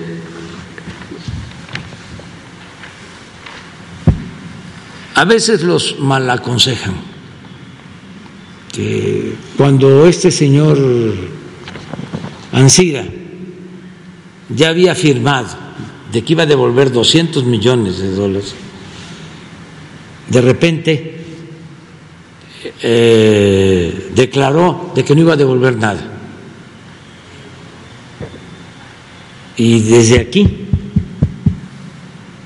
yo de manera abierta, franca, le recomendé que no le hiciera caso a sus abogados o a la gente que le ofrecía apoyo pensando de que así no iba a pagar nada, que no hay cosas más importantes en la vida que la libertad y la conciencia tranquila, ¿no? Afortunadamente entendió y ya dio el primer abono de 50 millones. Pues es lo mismo que le diría al Señor, eh, que no esté pensando que porque Salinas es su amigo, y Salinas tiene mucha influencia en el reforma, porque eso no hay duda,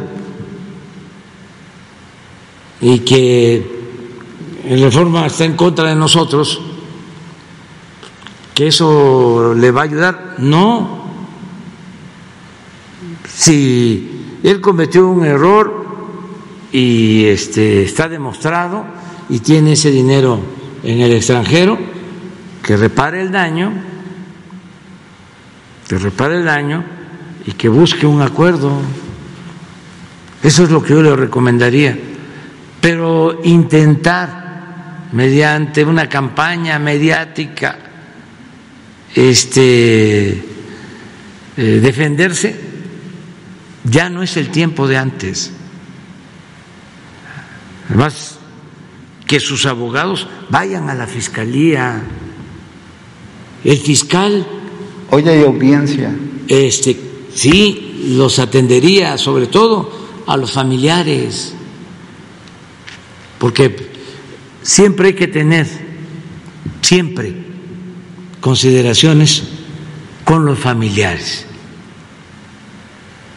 Ayer, este, una señora allá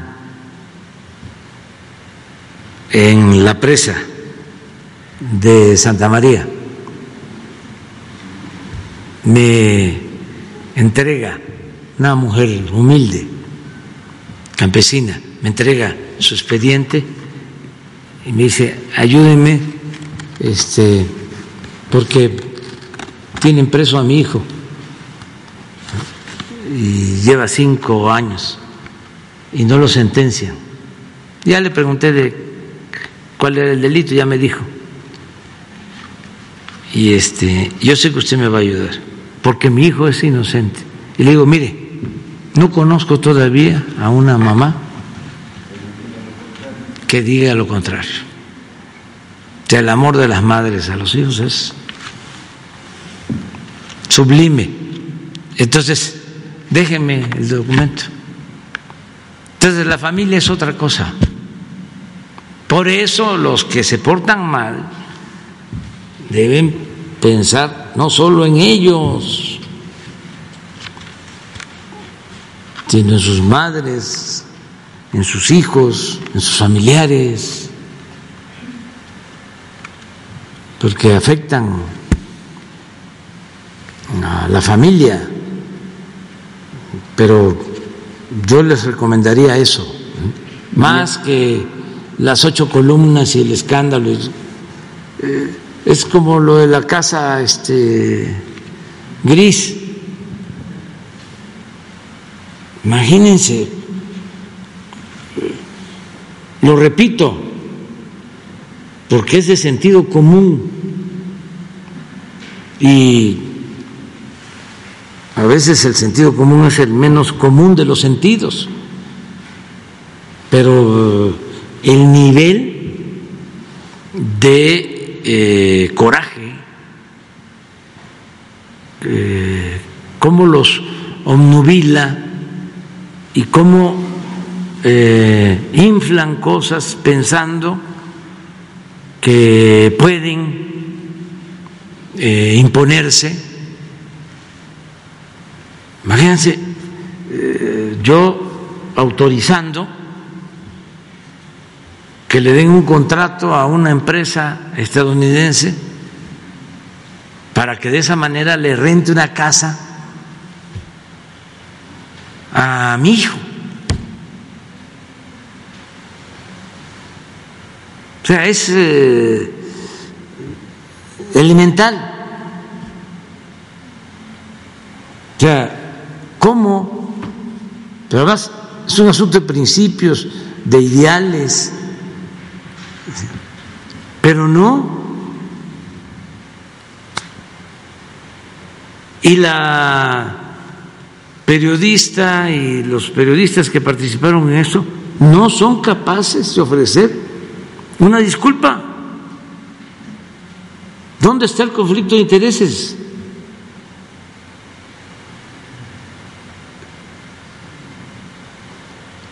y queriendo equiparar esto al caso o al asunto de de la Casa Blanca y otras cosas.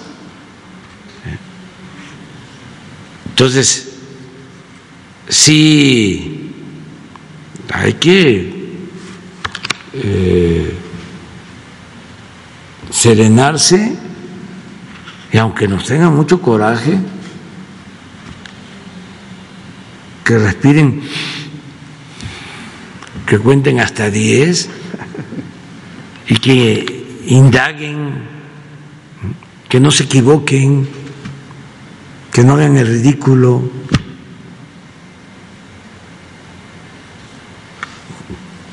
Porque sí este, afectan y que también eh, nos comprendan y ofrecemos disculpas porque tenemos que defender el proyecto. Eh, sería masoquismo quedarnos callados.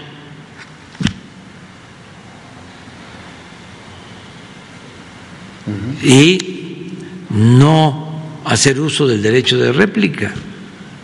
No podemos.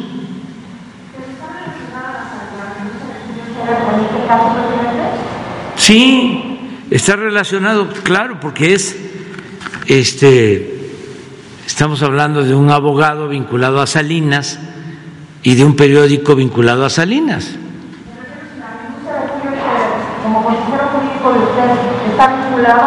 No, no, no. No, no, no hay ningún vínculo, no, no tiene que ver en nada. No, es que no había buena relación con la secretaria de gobernación, no tenían este, buena relación. Y yo necesitaba este, que me ayudaran para atender asuntos de tipo político, de relación con gobernadores, eh, incluso con el Poder Judicial con este, la Fiscalía, que hay asuntos de Estado, Ayotzinapa, o los amparos,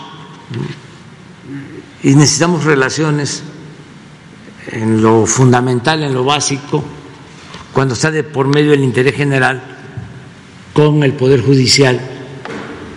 Y necesitaba yo a una gente como eh, Adán este, para resolver y buscando que este, los equilibrios, pues eh, se decidió también lo de la consejería jurídica para mm, resolver problemas. La licenciada Sánchez Cordero, una muy buena persona, una profesional, pero habían discrepancias y yo necesito tener a quien me ayude eh, por entero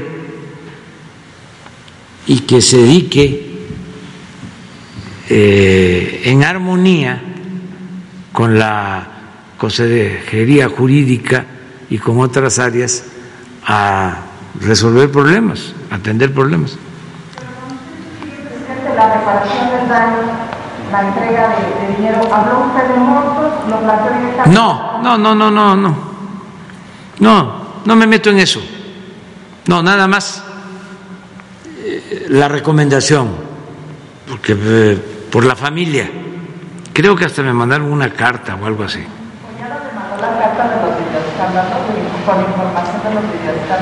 No, yo, creo que no.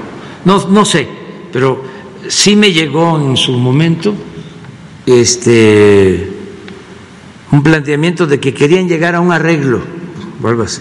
Entonces mi respuesta fue, eh, en la fiscalía reparen el daño. Creo que todavía hay hasta en Hacienda un planteamiento sobre eso. porque se trata de una eh, institución financiera. a la, al grupo Afirme a cambio de, de que el proceso mejorara. Eso no me consta. ¿Eso es lo que él dice? Sí, eso no me consta. No me consta. Una devolución de recursos de lo que él supuestamente desfalcó o tiene en el extranjero. Eso es lo que tiene. Para proteger también a los clientes. Te voy a pedir al secretario de Hacienda que informe sobre eso, para que sea más claro. Pero mm, yo sí creo que si hay este, reparación del daño, ayuda. Además, nos apoya a nosotros porque entran ingresos, entran ingresos,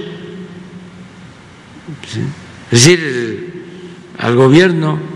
Es que eh, antes no se devolvía nada.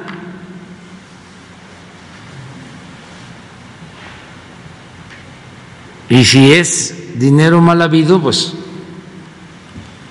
que regrese. Y si no, que pues lo demuestren y que legalmente resuelvan la autoridad competente. Pero nosotros sí dar la facilidad de decir, lo que pasó con lo de Ancinas, vendieron la planta, 200 millones de pesos, 200 millones de dólares, ¿sí?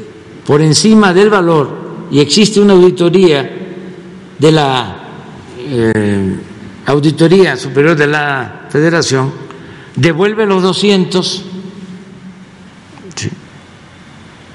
y pues este eso le va a ayudar en el proceso y se firmó un acuerdo en ese sentido. para? ¿Mande? ¿Seguiría en pie ese ofrecimiento para? Yo diría que sí,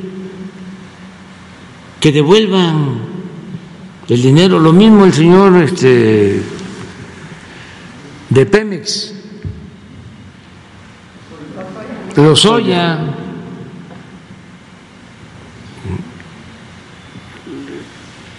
Que, que devuelvan el, dinero. Eso es lo más este, importante y también pues va a haber un castigo, pero se toma en cuenta que ya se reparó el daño.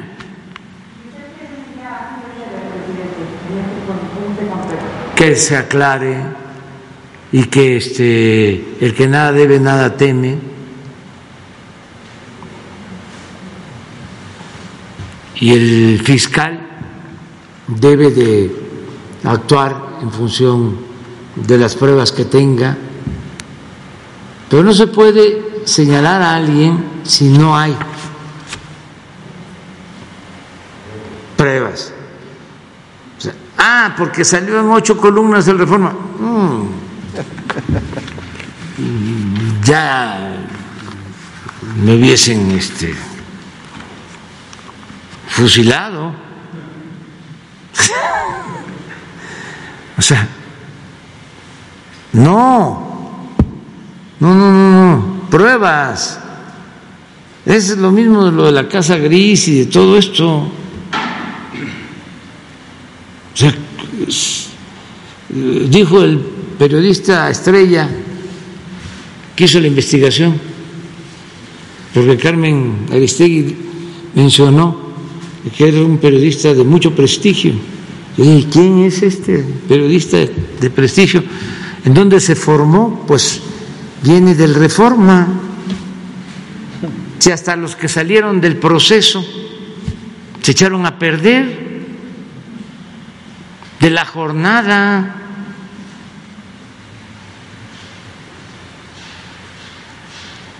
El que está de director del Excelsior, joven estuvo ahí en la en proceso. Ya no hablemos de Marín. Este y de la jornada salió este ya no lo he escuchado mucho alemán. Ricardo, Ricardo alemán. Sí. Y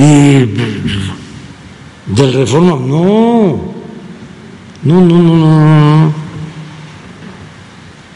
no. Entonces, este,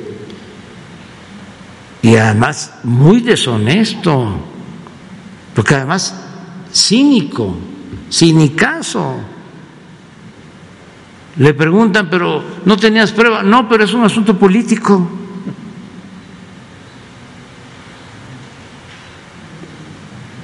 O sea,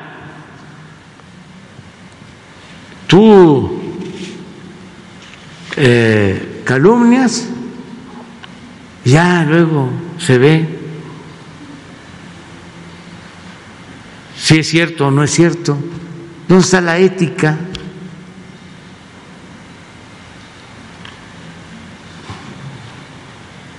El jefe Diego que a veces se enoja mucho, pero es simpático. Este, a, ver si no lo encuentras, que es buenísimo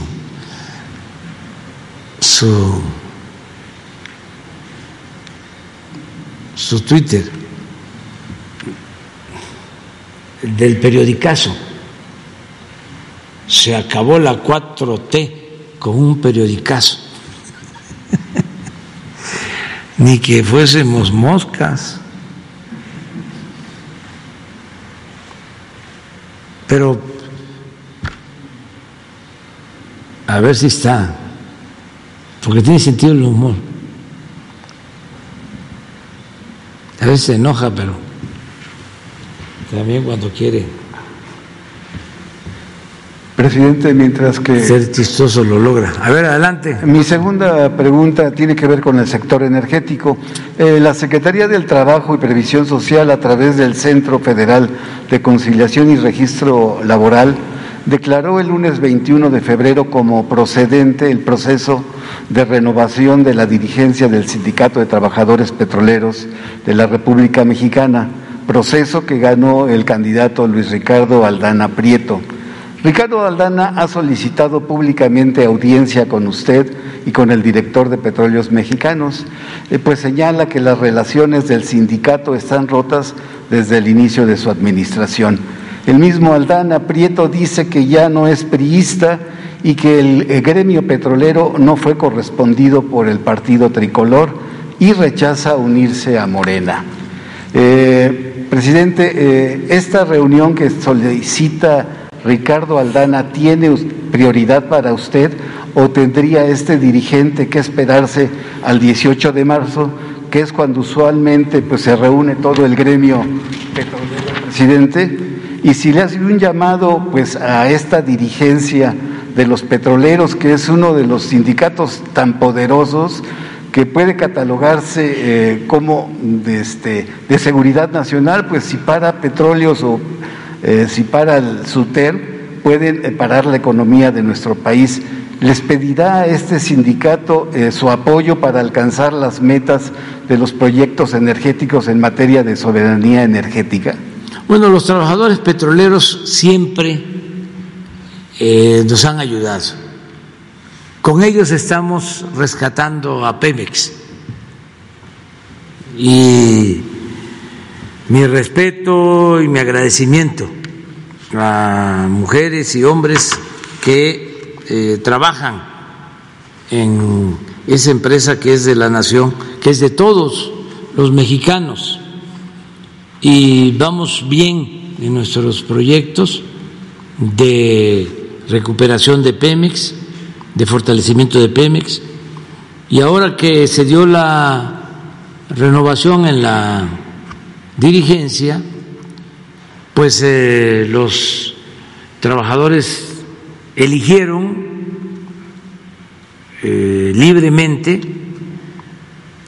al menos por lo que a nosotros corresponde, eh, buscamos que se crearan las condiciones para que votaran en libertad, en secreto,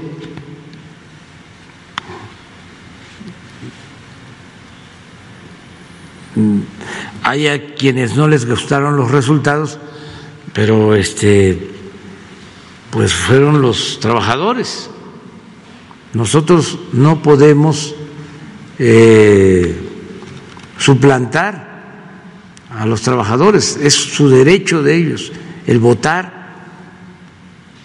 no es como antes de que el gobierno proponía a un candidato y este influía o permitía que se apoyara a ese candidato porque era el oficial. Eso ya no hay, no existe.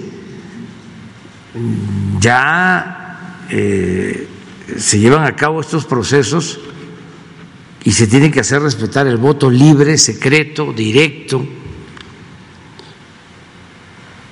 Y debe de entenderse también que son procesos. Apenas se empiezan a iniciar, a comenzar estos procesos. Va a llevar tiempo y hay que seguir luchando para democratizar los sindicatos, para democratizar por entero la vida pública del país. Son procesos entonces, ahora que ya se eligió al nuevo eh, dirigente, yo creo que debe de recibirlo el director de Pemex, pues es la autoridad que tiene que ver con la representación de los trabajadores es donde se firma el contrato colectivo o se revisa el contrato colectivo. Yo no creo que haya ningún problema para que el director de Pemex lo reciba y si hay posibilidades, si hay tiempo, yo lo recibiría más adelante, cuando la agenda lo, lo permita y sea eh, importante, porque ahora van bien las cosas en Pemex, los trabajadores están ayudando, no hay bloqueo de los dirigentes, sino aquí ya los lo estaría yo diciendo, no, este, yo estoy visitando las plantas, estoy visitando las refinerías y ahí están los trabajadores y ahí están los técnicos y estamos trabajando muy bien. Si hubiese una emergencia, alguna cosa necesaria, urgente, pues claro que nos reunimos, pero yo recomendaría que se estableciera comunicación más estrecha con el director de Pemex. Perfecto. Y finalmente eh, ya este, hice la compra de mi eh, boleto de la lotería para el próximo sorteo y si usted me lo permite quisiera donarlo para la asistencia pública en un momento dado si sale ganador este billete. A ver, tráeme. ¿Cuál es?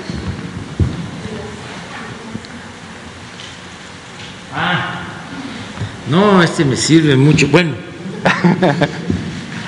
Ahora eh, es muy importante que nos ayuden, que nos sigan ayudando. Eh, es un terreno, ya conocen ustedes la historia, que compraron en el gobierno de Calderón que lo pagaron en 120 millones de dólares.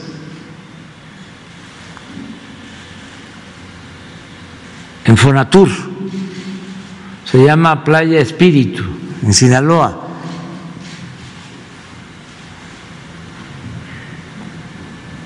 Era el rancho del finado Antonio Toledo Corro. Entonces, estaba eh, sobrevalorado. Estaba un señor Gómez Mon en Fonatur y se quedó ahí en el abandono y muy caro, 120 millones de dólares. Pero recientemente se hizo otro avalúo y pasó a 250 millones de dólares, porque se le sumó todo lo que supuestamente invirtieron y ya es una cantidad de alrededor de 5 mil millones de pesos. Entonces, ninguna empresa turística quiso adquirirlo. Y se tomó la decisión porque es un bien que está costando su mantenimiento sin beneficios y hay que estar aportando del presupuesto. Entonces se decidió venderlo por partes, fraccionarlo, o mejor dicho, rifarlo, que el que quiera tenga su lote ahí en la playa. Y ya se hizo el primer sorteo y este es el segundo. En el primero creo que salieron de utilidad como 60 millones, pero se va a seguir este rifando hasta que se tenga el mayor la mayor cantidad de, de dinero. Y para que la gente de Sinaloa no se inconforme, porque el terreno está en Sinaloa, se decidió que lo que se obtenga de la rifa se utilice en la construcción de la presa de Santa María, que está en Sinaloa, muy cerca de donde está este terreno, porque al Rosario, Sinaloa, Escuinapa, les falta agua. Y además se están haciendo distritos, se está haciendo un distrito de riego, se están haciendo canales en beneficio de los productores de esos municipios. Entonces yo llamo a la gente que sí puede este, comprar su cachito. ¿Cuánto es? 200 pesos. 200 pesos, pues que ayuden. Y además se pueden sacar su terreno allá la playa para que pongan su pongan su su casita Su hamaca. y si cuelguen su hamaca. Ah, es para nosotros. ¿Qué, qué tienes? A ver qué dice Diego.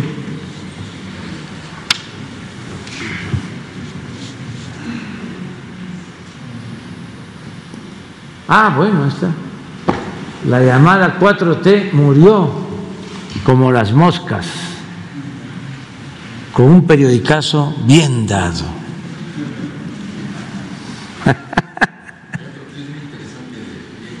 A ver, ¿cuál es el otro?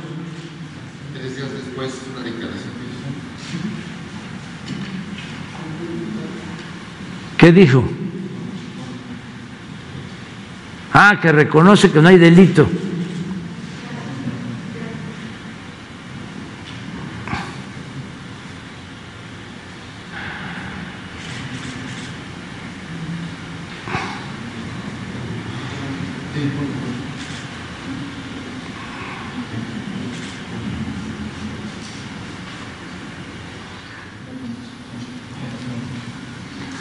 Ya. Está la línea telefónica, y lo agradezco mucho también, eh, Diego Fernández de Ceballos.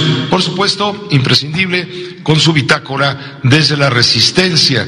Eh, caray, pues eh, estamos viendo una confrontación política muy interesante, muy fuerte, muy ácida, querido Diego, y bueno, a punto tal que críticos como tú, políticamente hablando, intelectuales, periodistas, adversarios a la cuarta transformación, han sido calificados ya por los propios morenistas como traidores a la patria, según leíamos en la carta que enviaron los senadores. ¿Cómo estás, Diego? Muy buenas noches. Buenas noches, José. Mira, permíteme que vaya primero a lo que considero primero. Lo cierto es que hasta hoy no está demostrada la existencia de una ilegalidad o de un delito en la investigación dada a conocer por Mexicanos contra la corrupción y la impunidad y por Loret de Mola en eh, Latinus sobre la vida del hijo y la nuera de López Obrador en Houston. No está probado hoy la existencia de una ilegalidad o un delito de tales la línea telefónica. Ya párale, párale, párale.